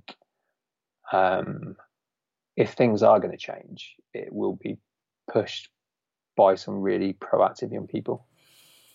Yes, yeah, absolutely, and that's something that I'm seeing a lot of as well through this through this podcast and through the conversations that I've been having around it um, as young people find how to take their place at the at the debating table, as it were, and, and to have their voice heard. And I think and social media is a big part of that. Sorry to talk over you, but I think quite often social media and young people using social media is always seen as such a negative, mm. whereas the creativity that young people show through lockdown and you know some of the stuff they were doing on TikTok and, and YouTube and things like that, but equally how young people are using it as a platform to build campaigns or to call things out or to challenge authority, I think is really, really important. And we don't always give that enough. We, you know, social media is this demonized bad thing, whereas actually there's a real, it's a real tool for, you know, um, speaking up for marginalized group and giving young people a voice. I think that's yes. not always tapped into. Yeah, and the the, the new generation uh, of, of young people that is coming through are much more comfortable with this whole conversation, the the conversation that we're having um, around around trans uh, people and gender identity and sexual identity. Kids are much more flexible and and open to just like accepting people for who they are. I think it's often older people, people in our generation and above, who are really struggling with this with this period of quite rapid sort of transition that we're going through um, as a culture. Uh, it's really interesting to see, but I absolutely echo that. Yeah, I think the kids are all right, as they say. Yeah, I think so. So, the, what's the the major challenge? Um, I think personally about RSE is there is a very loud minority group of people who are anti-RSE, um, and there is, you know, there's a it's part of the rise of the right wing and things like that. But you can see in America with the you know the uh, the kind of pushback against abortion rights yeah. in America and LGBT rights as well because they're connected, and this is something that we kind of don't always see. It's, and even the same sort of messages that are happening in the UK as well, and there is around the trans trans debate. There is no debate, but um, as it's kind of called, is recently Boris Johnson spoke out and said that um, he didn't think that teenagers have capacity to say what they want around their gender. They can't make that decision. The problem is, is that capacity is the thing that underlies the Gillick Fraser competence. excuse me, which is the rights young people have to make medical decisions for themselves, which came about through the Fraser guidelines, um, where where um, Lord Fraser decided that young people had the right to access contraceptive advice and treatment um, before they were 16. Um, if you remove young people's right capacity to make decisions about their gender, it then questions their right around contraceptive rights. Mm-hmm. And the people who are pushing the anti-trans debate are also want to fight this bit as well. So they're linked. Um, and these messages that are coming out are mainly out of America um, around kind of the anti-LGBT and removing contraceptive rights. That's the end game: is to remove those sort of rights from women. Um, can, can so, you explain how? So you said earlier that they're, they're, linked. This overturning of Roe versus Wade and and and um, LGBTQ rights. Can you explain how those things are linked? Okay, I'm not an expert on American law, but I believe they come under the same sort of idea around the right to privacy, um, which is written into their constitution. They're on the same legal premise. Um, and if you remove one, you can you've got the chance to remove the other and challenge the other. Is the kind of the issue. I see. Um, and yeah, America's a very strange place when it comes to the rules that they have, and it means that states will be able to make their minds up about what they want to do about these sort of things. And if you remove the the, kind of rules from the, the Senate, then it, it, it gives rise lower down to make those decisions. And if Roe versus Wade is pushed back, it'd be very likely that other states, it'd be amazing that it would be the first generation of women will have less rights than their parents did, which is just bizarre. Yeah. But also, you've got it's going to be a bigger punishment for providing an abortion for somebody than it would be to have raped them. That's bizarre. And it's it's just it doesn't make any sort of sense. Um, but relationship and sex education in America is another thing is that they don't have to teach factual knowledge in most states in America. It's just bizarre, but that's another argument. But the problem is, is some of those arguments that are happening in America, is they're actually filtering into the UK. You know, you had the education secretary say that if a young person is trans or discloses they're trans, they should notify people's parents. And why, in an ideal world, parents should be involved in those conversations, we also know that a huge proportion of people who are young people who are homeless are LGBT because they've been pushed out by their parents because it's not safe. We have honour killings in the UK in all denominations. Um, some parents are not okay with their children. It's not safe. Yeah. And so there's some really worrying messages that are there. And I think one of the big problems we have is that groups like Stonewall and Mermaids, who are support groups for LGBT people, but mermaids for young people and young people's families, are kind of being painted in the media as if they're some sort of terrorist group sort of thing that they're trying to come for your children. Um, and it's it's if you look at the dialogue that's taking place, a lot of it is very similar to what was happening in the late 80s before Section 28 came into place. Um, but instead of it being around being gay, it's now about being trans, and it's the same arguments um, and I think that's really, really quite worrying from that perspective. But unfortunately, when it comes to relationship and sex education, there is no counter voice.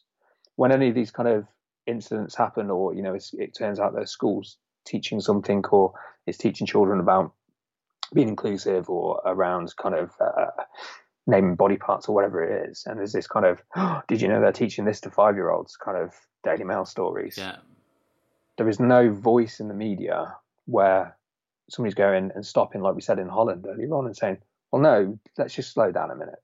The evidence is this, and this is why we do it, and this is the point of doing it. And that's not true, is it? You know, and, and there's no sort of there's no sort of counter argument to it. Right. There is no positive stories of did you see what young people are doing? Do you see what they're teaching here and how important this is and how this school's tackling sexual harassment or consent or it's always kind of framed in the oh my god did you know they're teaching this about consent and you know it, it's a really strange sort of narrative that's going on and it's a shame that the statistics say that most parents want young people to be informed and they want help from school, and yet we still have stories that push back on it, and it doesn't seem to have that. And that's the thing that worries me. And I think there is there is links between the toxic masculinity, the incel community, the right wing, and the rise of right nationalism, and the idea of abortion rights and anti-trans and anti-LGBT. It, it's connected, um, and the messages that are being pushed around social media and through the mainstream press are connected, and that is a worry that we could have. You know, we've still not got conversion therapy pushed through. You know, that's been something we've been talking about for ten years, if not longer, and still, that's still a thing that's happening in this country. That's yes, it's that's hard, really worrying. It's hard to understand um, where that comes from. Is it? Do you think that it comes from?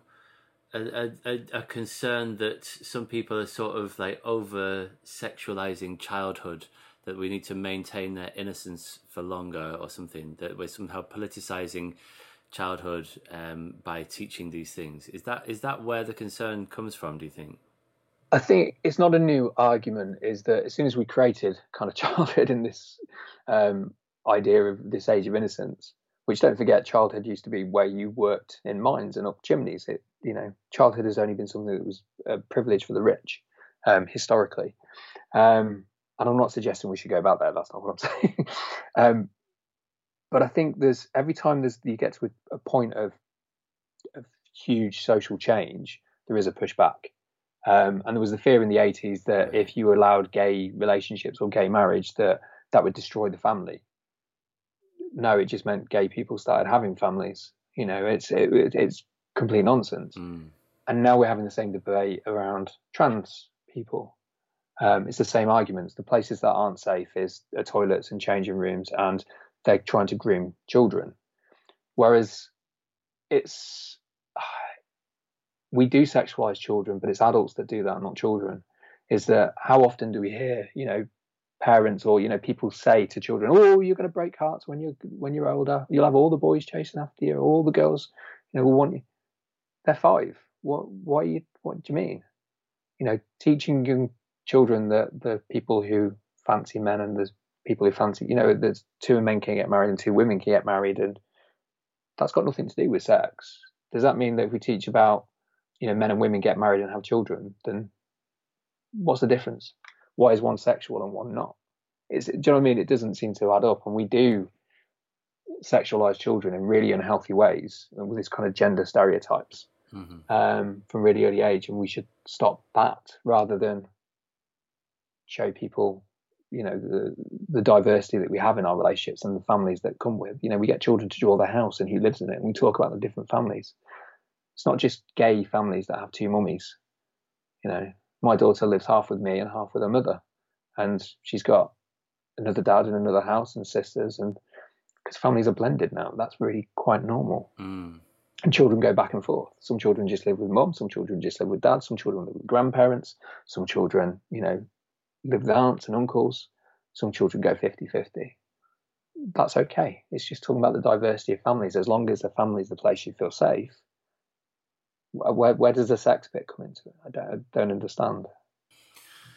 Yeah, I don't either. I'm, I'd, I'd like to understand it. So, so because because obviously understanding that, and and there was there's some case recently, wasn't there? There was lots of people campaigning outside of school for weeks on end because of something to do with how they were teaching RSE. Uh, was that with the people objecting on religious grounds?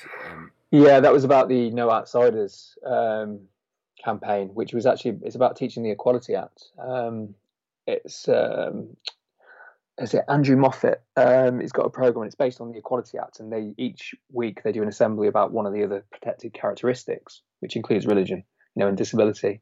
Um, but they also talk about sexuality as part of that. And there's a picture that's put up every day and they tell stories and it's all age appropriate and it's it's brilliant it's amazing um, but again it was one of these things that was pushed by if you i hate talking about this because it sounds like some conspiracy theory but a lot of the anti the messages around that came from an organization called stop uh, sre um, which is um, a religious organization but gets lots of fun from the right wing. Um, and so the people who were pushing these messages about what the school was doing um, it was actually the Muslim community who pushed back on religious grounds about teaching around same-sex relationships, And so the right wing got a double win because they got to get one over on Muslim community and make them look bad, but also they were doing the anti-LGBT stuff. It was uh, it was a real mess. It was a real shame because um, I've heard Andrew Moffat speak a couple of times, and he's brilliant. He's so brilliant. At, you know, the whole point is ev- no outsiders. Everybody's welcome. It's you know that's all it is. It's a message which is about diversity and inclusion for everybody. Yeah. Um, it's fascinating, isn't it, that that should be that that itself is it can can be seen as a divisive message by some people that they they they they're on the they're on the other side. They want outsiders. They want they want to maintain those divisions. I guess.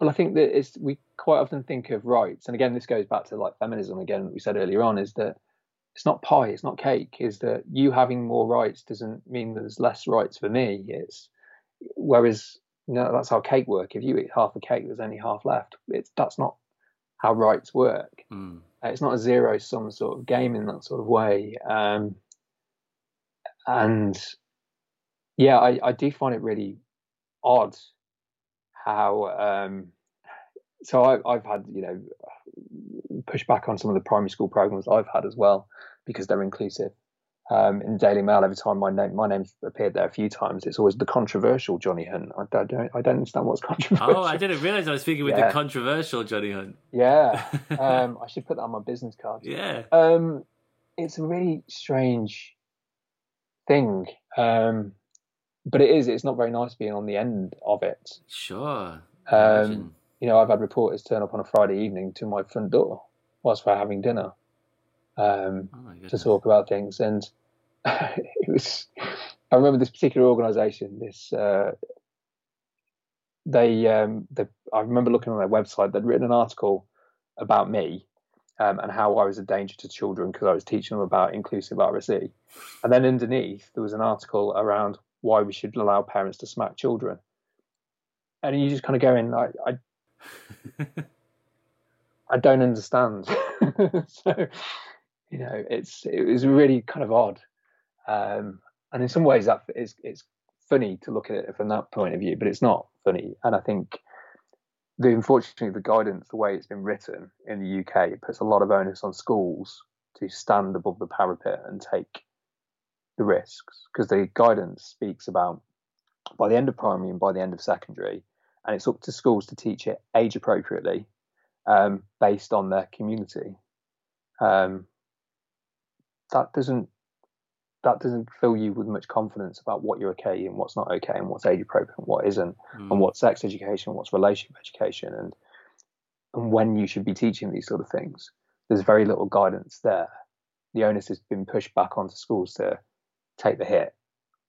Whereas the government can kind of sit back and go oh see that's not what we meant sort of thing. It's and there was very little support for uh, Parkfield. Was it Parkfield primary school when things hit? Um, and I think that's the, the danger is that there's some really interesting, really positive things happening, and the minority of voices are pushing back on some things, um, but are being supported by the media because there's no voice, counter voice. It's kind of happening. Yeah, so that sort of leads into this into the third of these three questions about the fix for that. What's your sense of? I mean, you're painting a, a very complicated picture. It's highly charged debate, highly politicized, lots of strong feelings on both sides, and so on. Um, what do you see as a way that we can that we can navigate our way through this period of time? Um, I think the difference is is that I can go to a parent meeting where I'll speak to you know an average parent meeting is most schools you kind of have 25 parents turn up sort of thing. Um, some schools you have 80 and it's lovely. Some you have four. it's one of those. Um, doing them online is quite helpful actually, and you can have a conversation like we've had where we talk about consent and we talk about why we do it the way we do. We talk about body parts and why it's really important, and you can go through and explain why you're doing what you're doing, and then people go, "Oh, okay." Me saying vulva is really uncomfortable, but I can understand why I should do, and I'll do my best. I'll have a conversation with grandma. We'll talk about those sort of things. But a lot of the things that are introduced to schools and introduced um, for parents is they just kind of go, "This is what we're doing." There's no explanation. There's no sort of support, and there's no there's no. I've never seen an article in any left or right wing media that says, "Oh, isn't it fabulous what they're doing in schools now? They're teaching five year olds about consent, and it's really important from this point of view. And this is what you can do at home." It's always, "Oh, did you know what they're teaching?" And if we could change that, I remember going to a round table event at Westminster when they were talking about the RSE guidance, and it's that was the point that I made um, to the politicians that were there that were shaping it. I said, "We need to, you need to have a media campaign. You need to say." and try and get the media on board to say why this is really important. This is what stops domestic abuse. This is what stops sexual exploitation. This is what stops sexual harassment. This is what keeps young people safe. Mm. You need to be selling it. And they never did. And exactly what happened has happened. Right. Um, but again, the conference I was in yesterday is there needs to be better training but there's not enough training for teachers anyway, yeah. and there's not enough time, and there's not enough resources. That's something that I, I was thinking earlier when you said that there is no route into doing what you're doing. That it's sort of, it's almost like it's just sort of bubbles up as a necessity where people working in nursing or in youth work just say, "Hang on a minute, there's a there's a there's a gap here. Like the the PSHE provision is clearly not good enough, and we need experts who can who can fill this gap." And but but that's clearly just sort of this this like ad hoc sort of like just an organic thing that is sprouting up here and there but it's clearly there must be big black spots in certain areas of the country where there aren't any any people yeah. working and doing the sorts of things that you and, and your colleagues do so I was really lucky that I worked for this program for that was funded by the youth service. It meant all schools in the local area could phone that service in. There was no, they were like, "How much? It's free because it's paid for," and that was brilliant. But I don't think it should all be done just by outside speakers. It needs to be done internally as well. And just like what we see now is you've got this one fabulous teacher who goes, I see this as really important. I, I you know, I want to do something to change it. And they have to ask permission from senior leaders and they either get the buy-in or they don't. And they spend their evenings and their weekends online going to webinars and paying for things themselves and buying books, you know, and buying resources and you know, spending time on Twitter going, has anybody got a lesson plan on this? And making friends and sharing. But there's no support for it. And there's only so long you can do that without that buy in from senior leaders. Yeah. Um, but then equally, this is where it gets into that bigger conversation about what do we think education should be. And as I said earlier, I think, you know, get rid of behavior policies, put relationship based policies in.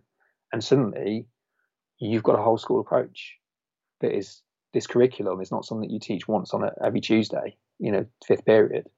It's something that we do as a school. It's something that we have right. through our our key, you know, objectives. It's through our policies. It's through our uniform policy. It's through our student engagement. It's through our behaviour policy. It's through everything.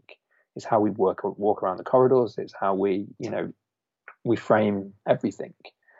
But at the moment, we we educate school children to pass their GCSEs or their SATs rather than get them to be critical thinkers about the world. You know, that's and again, I'm not saying that that's what teachers do because I've seen I've been in lessons with teachers who are doing that really good work, but that's not how it's the system's not set up yes. that way. It's not framed that way. As we value schools, the kids that pass exams that can go to that school and go to that university and get off that doesn't mean that they're a safe person to go to university with, or that they they treat people kindly, or they, you know, they've got those person skills or care. Yeah. And I think they're the the value. You know, one the message I say to my daughter is that I'd much rather them a teacher tell me that she's kind than tell me that she's got an A. You know, that's what I would like to hear. Absolutely. Yeah, and so and and that goes what, what you're talking about sort of goes against like the direction of travel in recent years, the the uptick in sort of very very um, uh, no excuses approaches to behavior management, and it is very top down. It's my way or the highway, and if you're wearing the wrong coloured socks, you, then you get to sit in an isolation room for the day and what have you. There's a lot of that around at the moment, um, and so so if you could wait, this is a, bit, maybe this a final question. So let imagine that you were made to be like whatever it is, the RSE czar, right? we're in the age of czars. Maybe it's not such a good term following what Russia's been up to recently. Um, and you you were given a carte blanche and a, and a decent budget. What what would you do in, at a systemic level? Because you're saying that it's not the fault of teachers; these are systemic problems. So what what what might you implement at a system level to to turn this ship around? Oh, where to start? Um, I think again, it's about for me. I like. I'm a big fan of relationship-based practice. I really, really am, and understanding how tough it is to be a teenager and what they've got going on and what we expect of them. Um, the one thing that you could give staff in school would be time. Um, that's the one thing that they need to be able to do all the million of things that we're asking them to do. It'd be really, really nice if schools were this like mini community where you you had a pastoral lead who that was their only job. They didn't have to do anything else. You had somebody who's, you know, not necessarily a school counsellor, but you had a social worker in school who was helping manage some of those projects. And you had a whole pastoral team who could be delivering some of this material, you know, who could be working on this. And that what the pastoral team had, the lessons that you delivered would feed into that. And there's this kind of, as I say, this relationship based um, get rid of your behavior policy, put a relationship policy in place as your core of your school. And then the lessons that we teach fit. And the RSE isn't this thing we do once a week. It's something that we have ingrained in how we teach other lessons. Um, you know, when it's World AIDS Day, why can't when you walk into the geography classroom, we have, you know, we talk about HIV around the world and how different it is.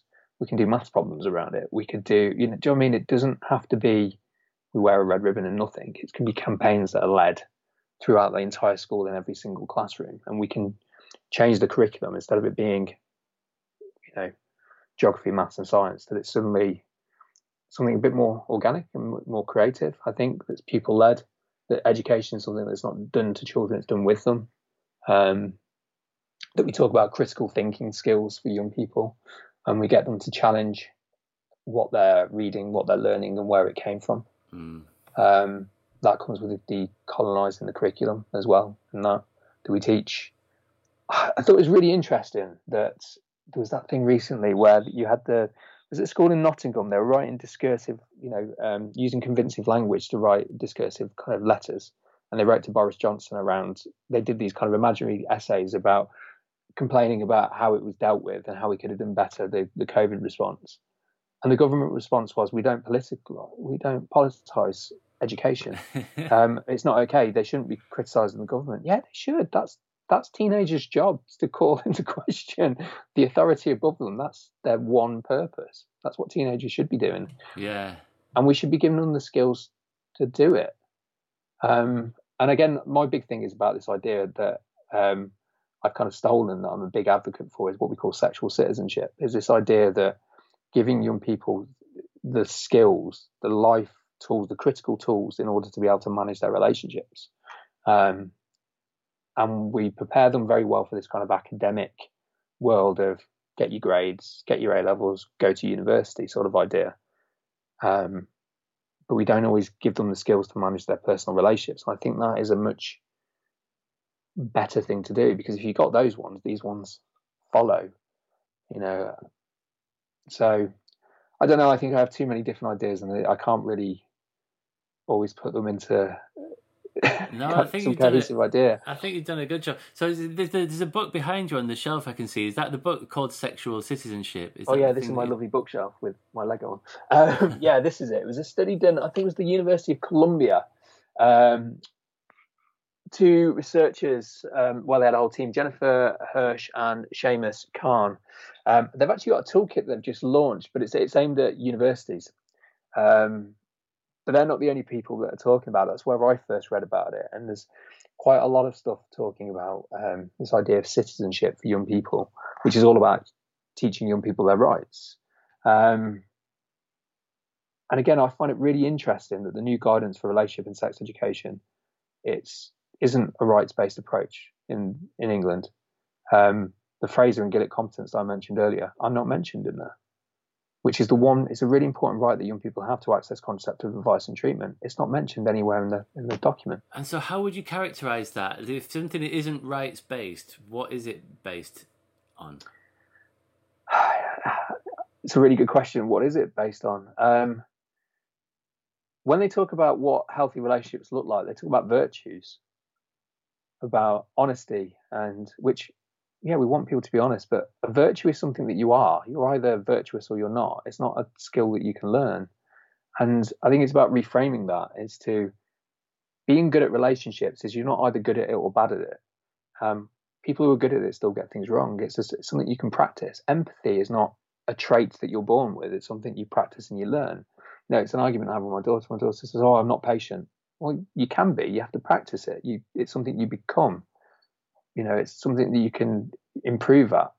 You know, you can become a good listener. You can become these things. Um, Are they not virtues though? When you said a moment ago that virtues, like if this patience, not is that even a phrase? Is patience is a virtue?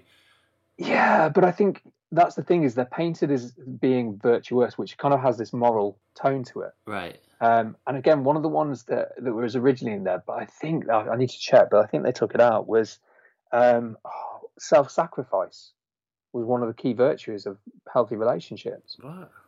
Which you kind of go, that, that's that's not that's not a good thing, really. Um, but it, by calling them virtues, they have this kind of moral tone to them. Whereas that's not how relationships are. Relationships are skills based. And if we turn it from being something that you're either a good person or a bad person to being something about how we behave and how we practice these things, it becomes far.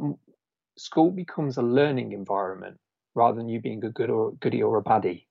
Um, I'm a big fan of the classroom should be a space of learning, which means you can get things wrong, you can mess things up, you can say something that's offensive and be challenged on it. It doesn't mean you get carte blanche to say whatever you want, but it means when you say something, you can somebody can stop and say, "Okay, that's a really interesting question, but can you think about how you frame that? Why that might make somebody feel upset or might be difficult for somebody to hear?" I think it's a really important thing to talk about, and we can unpick it. You're not expecting teenagers to have all the answers because the adults certainly haven't got all the answers. But instead, what you're giving them is a space mm. where they can practice these skills. They can try them out, get them wrong, and have somebody who can support them. And again, quite often, if we have this zero tolerance approach, then what we do is we exclude somebody, we put them in isolation. And then that just makes them feel like they're the victim, that they've been hard done by. And it doesn't change how they feel about whatever happened. Now I'm just really angry that you got me in trouble, not that I did something wrong. Whereas if we have this kind of social justice, this kind of this uh, this idea of calling people in, then what we're instead we're doing is we're saying, right, okay, I can understand why this happened, but can you see why what you said or what you did might have caused other person harm? What can we do better? How can we challenge this? How can we do things better? Um, and again, it's something interesting that comes out of the, the book in uh, universities is what they were finding is that one person felt like they'd been assaulted, and the other person didn't realize that what they were doing was not okay because that's how they've been taught. That's what girls like. That's how it works. And there needs to be an opportunity to stop somebody and say, when you do this, that's not okay. And for somebody to go, oh, no, that's not okay, is it? And change. Whereas quite often what we do instead is go, you've been kicked out. We either ignore it and nothing happens or we kick somebody out. There's not that bit in between where we challenge in a you know in a positive way and try and change somebody's behavior. And I think that's one key thing that's kind of missing. But again, in school, that takes time. And you need to have that freedom and the space in your curriculum that you've not just got a lesson plan that you've got to go from A to B, but you've got space where you can have conversations and you can go off track and you can bring them back again. And you can. Yeah. It's one thing I love about what I do is I don't have the same sort of lesson plan that teachers do. I can go in there and I'm I, a really good session for me is where I don't get through half of the things that I planned because we ended up talking about something completely different and they just started asking questions and we had a really good conversation. But I've got space to do that because I haven't got to get a grade at the end of it or I haven't got to do the next step. Do you know what I mean? It's um yeah, I think it's about that bigger question, both for parents and for teachers, is what do I want for my my teenager? What do I want for them for their first relationship? What do we want out of education? and what are we doing to get there? Because at the moment, it feels like what we want is not what we're doing. Yes. Yeah, yeah, absolutely. And so, I mean, I I think that that's a great note to, to wind this up on the, the, the, this this call to, to create space and like you say space like space and time is really what we're talking about and time is the most precious resource of all in schools, and it's all about sort of jostling priorities. And because there's no GCSE in sex education, right? There's no GCSE in how well you understand consent. Then it's not prioritized in schools because what we treasure, what we measure, and so on. And I think that to, in order to create the case for space, as it were, you need to firstly recognize that this is super, super important. And the thing that I'm taking away from this conversation is something that I don't think that I had fully realized before, which is just how how central this whole thing is. At the start of the conversation, we sort of talked about like to what extent is this is this like the the foundation of all of these problems that, that, that we're seeing out in society that we've that we've talked about uh, in this conversation. The the root cause of that is that we're not getting this right in schools, and sex education is too often seen as a as a bolt on, and and especially like you said, focusing more on relationships than sex itself should be absolutely at the beating heart of what we're doing and if we can accept that as the as the as the priority. Like that's how we get that's how we create a society where everyone's invited isn't a thing where there aren't 50 odd MPs who are being you know investigated for sexual misconduct where everyday sexism and me too and all the rest of it aren't a problem. If we can if we can think like what like starting with the end in mind i've been doing this really interesting um, uh, exercise recently with some people from within the rethinking education community who are doing a thing called backward designing edutopia right? So we're starting with a, like what's the kind of world that we want to create? What's the kind of society that would be like? And then work backwards from that and think what kind of an education system would produce a positive society so that we're not just trying to to fix the problems that we currently face but we're actually creating this, an education system that will that will produce a very different kind of world. Um, and it seems to me that the the things that you talk about. And there's so much more in the book as well that we could have talked about. There's some really interesting discussions around sexting and flirting and and and language. You know there's a, fascinating bit about you know the, the use of the word straight which yeah. often isn't really recognized as being as problematic as it really as it really is. There's loads more stuff that we could have have talked about. And i thoroughly recommend to anyone uh, to get a hold of the book and to read it and to act on it um, and so, thank you for for taking the time to to speak with me and share your thoughts. So, I've got honestly so much to take away from this conversation, and for writing this brilliant, brilliant, and urgent and necessary book. Um, I really would like to see that that people start to to take this much more seriously um, and to follow your your wise words. So, thank you. Thank you. I want to tell you one more story. I don't mind whether you keep it or not, but it's uh, just something that occurred to me. It's Something that I I was teaching a unit recently. It's a mix of social work students and uh, childhood and youth students, and it's about relationship based practice. And when I teach, I tell a lot of stories, as you probably noticed. Um, and I'm a storyteller. Um, I remember I was at the school not a couple of years ago, and I quite often turn up at schools when I'm going to be delivering a little bit early because it's really interesting to be in reception when everyone's coming in, when it's really quite chaotic just to see what kind of school it is and see how they manage things. And there was a teacher who I'd met a few times before. She was one of the deputy teachers, and she's one of those teachers that she could be 30 or she could be 80 because she looks like her diet is cigarettes and coffee and that's it, sort of thing, like the Otis Redding diet. And she's got this demeanor of being really mean and angry, but is not like that at all. And all the kids love her because you know where she is with them and she's really fair and she was doing the kind of lates as they came in, and she was writing, as, and she knew everyone's name, every single young person that came in late, because um, there was already their assembly on. They came in late, and she was marking them down, and she knew and knew every single one by name, which is really interesting because that doesn't always happen. Mm. And I'm sat in reception, and opposite me is the hall, and I can see the hall, and the hall doors are opposite the front door to come in. And about 15 minutes later, um, this lad walks in, and you can see him walking across kind of the car park to come in, and he just looks like a rain cloud. He's tired, he's draggled, he looks like he's not slept, and he's a bit scruffy looking, and he's wearing trainers. Um, and you can see this teacher in the assembly hall clock him as he comes through the door. And he storms out through the doors whilst the assembly's going out. And before this lad's even walked through the front doors, starts yelling at him, going, Why are you late? You're always late. You're not turned up on time. You know, you should come. You should be prepared. You need to take your education more seriously. And why are you wearing trainers? And, and just like going after him. And I'm sat there listening. And obviously, this lad must be late a lot and he's probably a bit of a troublemaker and all those sort of things. And, you know, and suddenly the teacher, the, the lady, suddenly swoops in from nowhere. She's kind of in between them. Um, and she gets there just in time because as this lad um, is being told about his trainers and how he needs to come prepared for school and being told how disrespectful he is, he's not even spoken a word yet.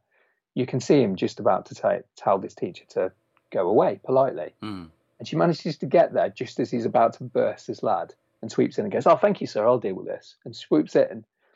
And this male teacher kind of has got this moment where he- he's been kind of cut off in full flow, doesn't really know what to do. And she kind of whisks the lad away. And you can kind of, I'm going, I'm sat there going, Is she going to yell at him? Is she going to tell him off? Because you could see on his lips that he was just literally about to tell this teacher to fuck off, essentially. Mm. And I was kind of thinking, has she saved him or what? You know, what's kind of going on? And she just went, "Is your mum still not very well?" Was the first thing she said to him. Wow. Turns out his mum um, is not very well, and he's caring, and he has to take his little sister to school. If you go to primary school, you you're not allowed in until kind of the bell goes, and you as a parent have to stand with your child at primary school. Primary school's five minutes down the road, so he had to wait till nine o'clock to let his little sister go into school to then walk to school, which means he's late. The reason he's wearing trainers is it's raining and he's got holes in his school shoes because he can't afford them.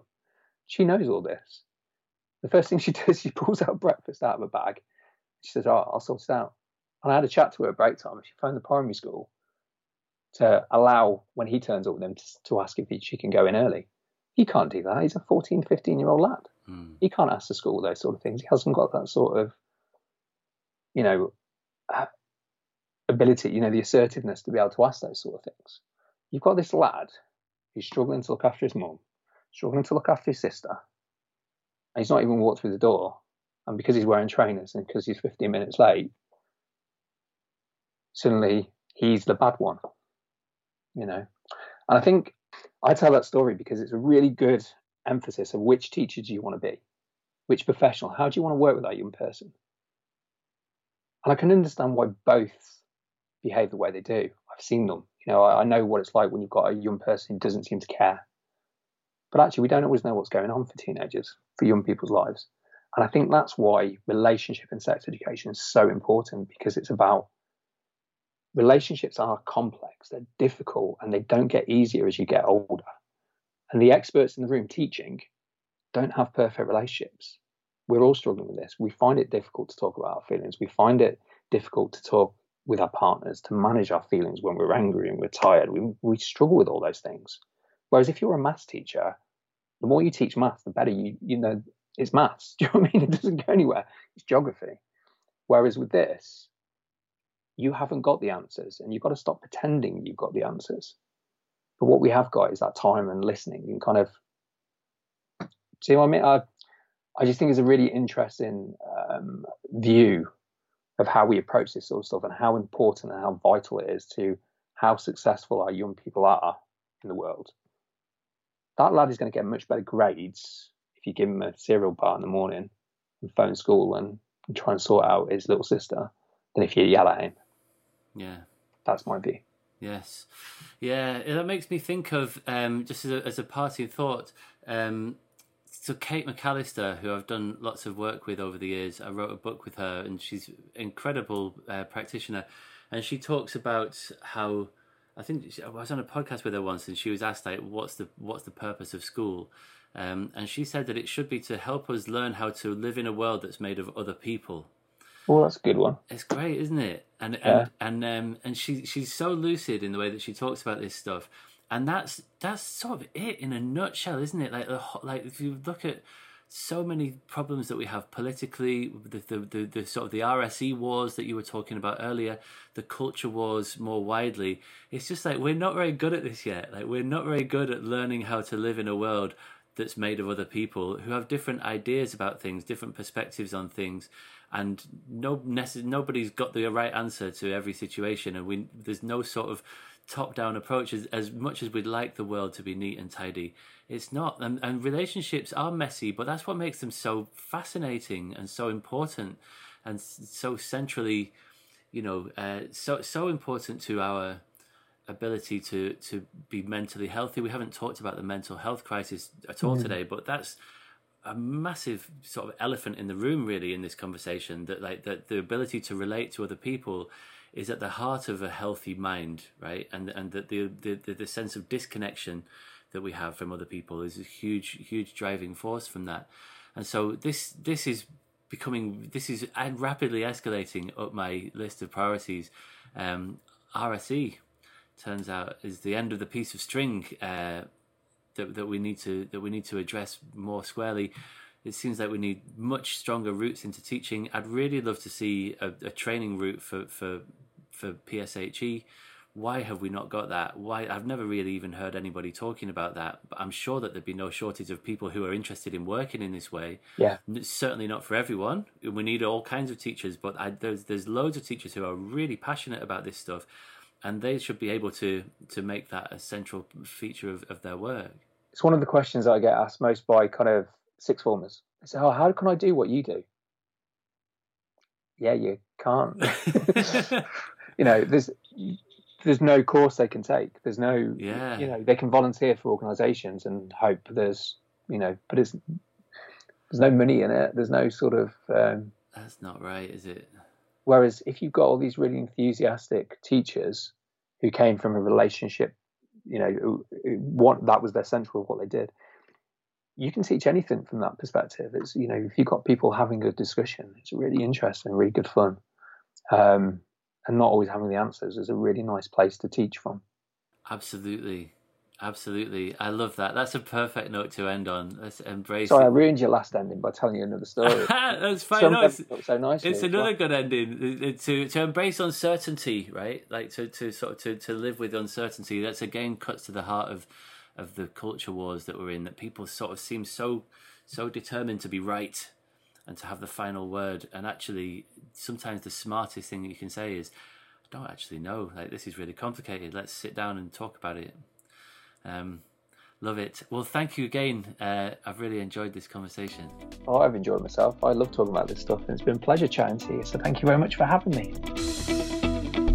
Time is a measure of change. We don't have much time. Time is a measure of change.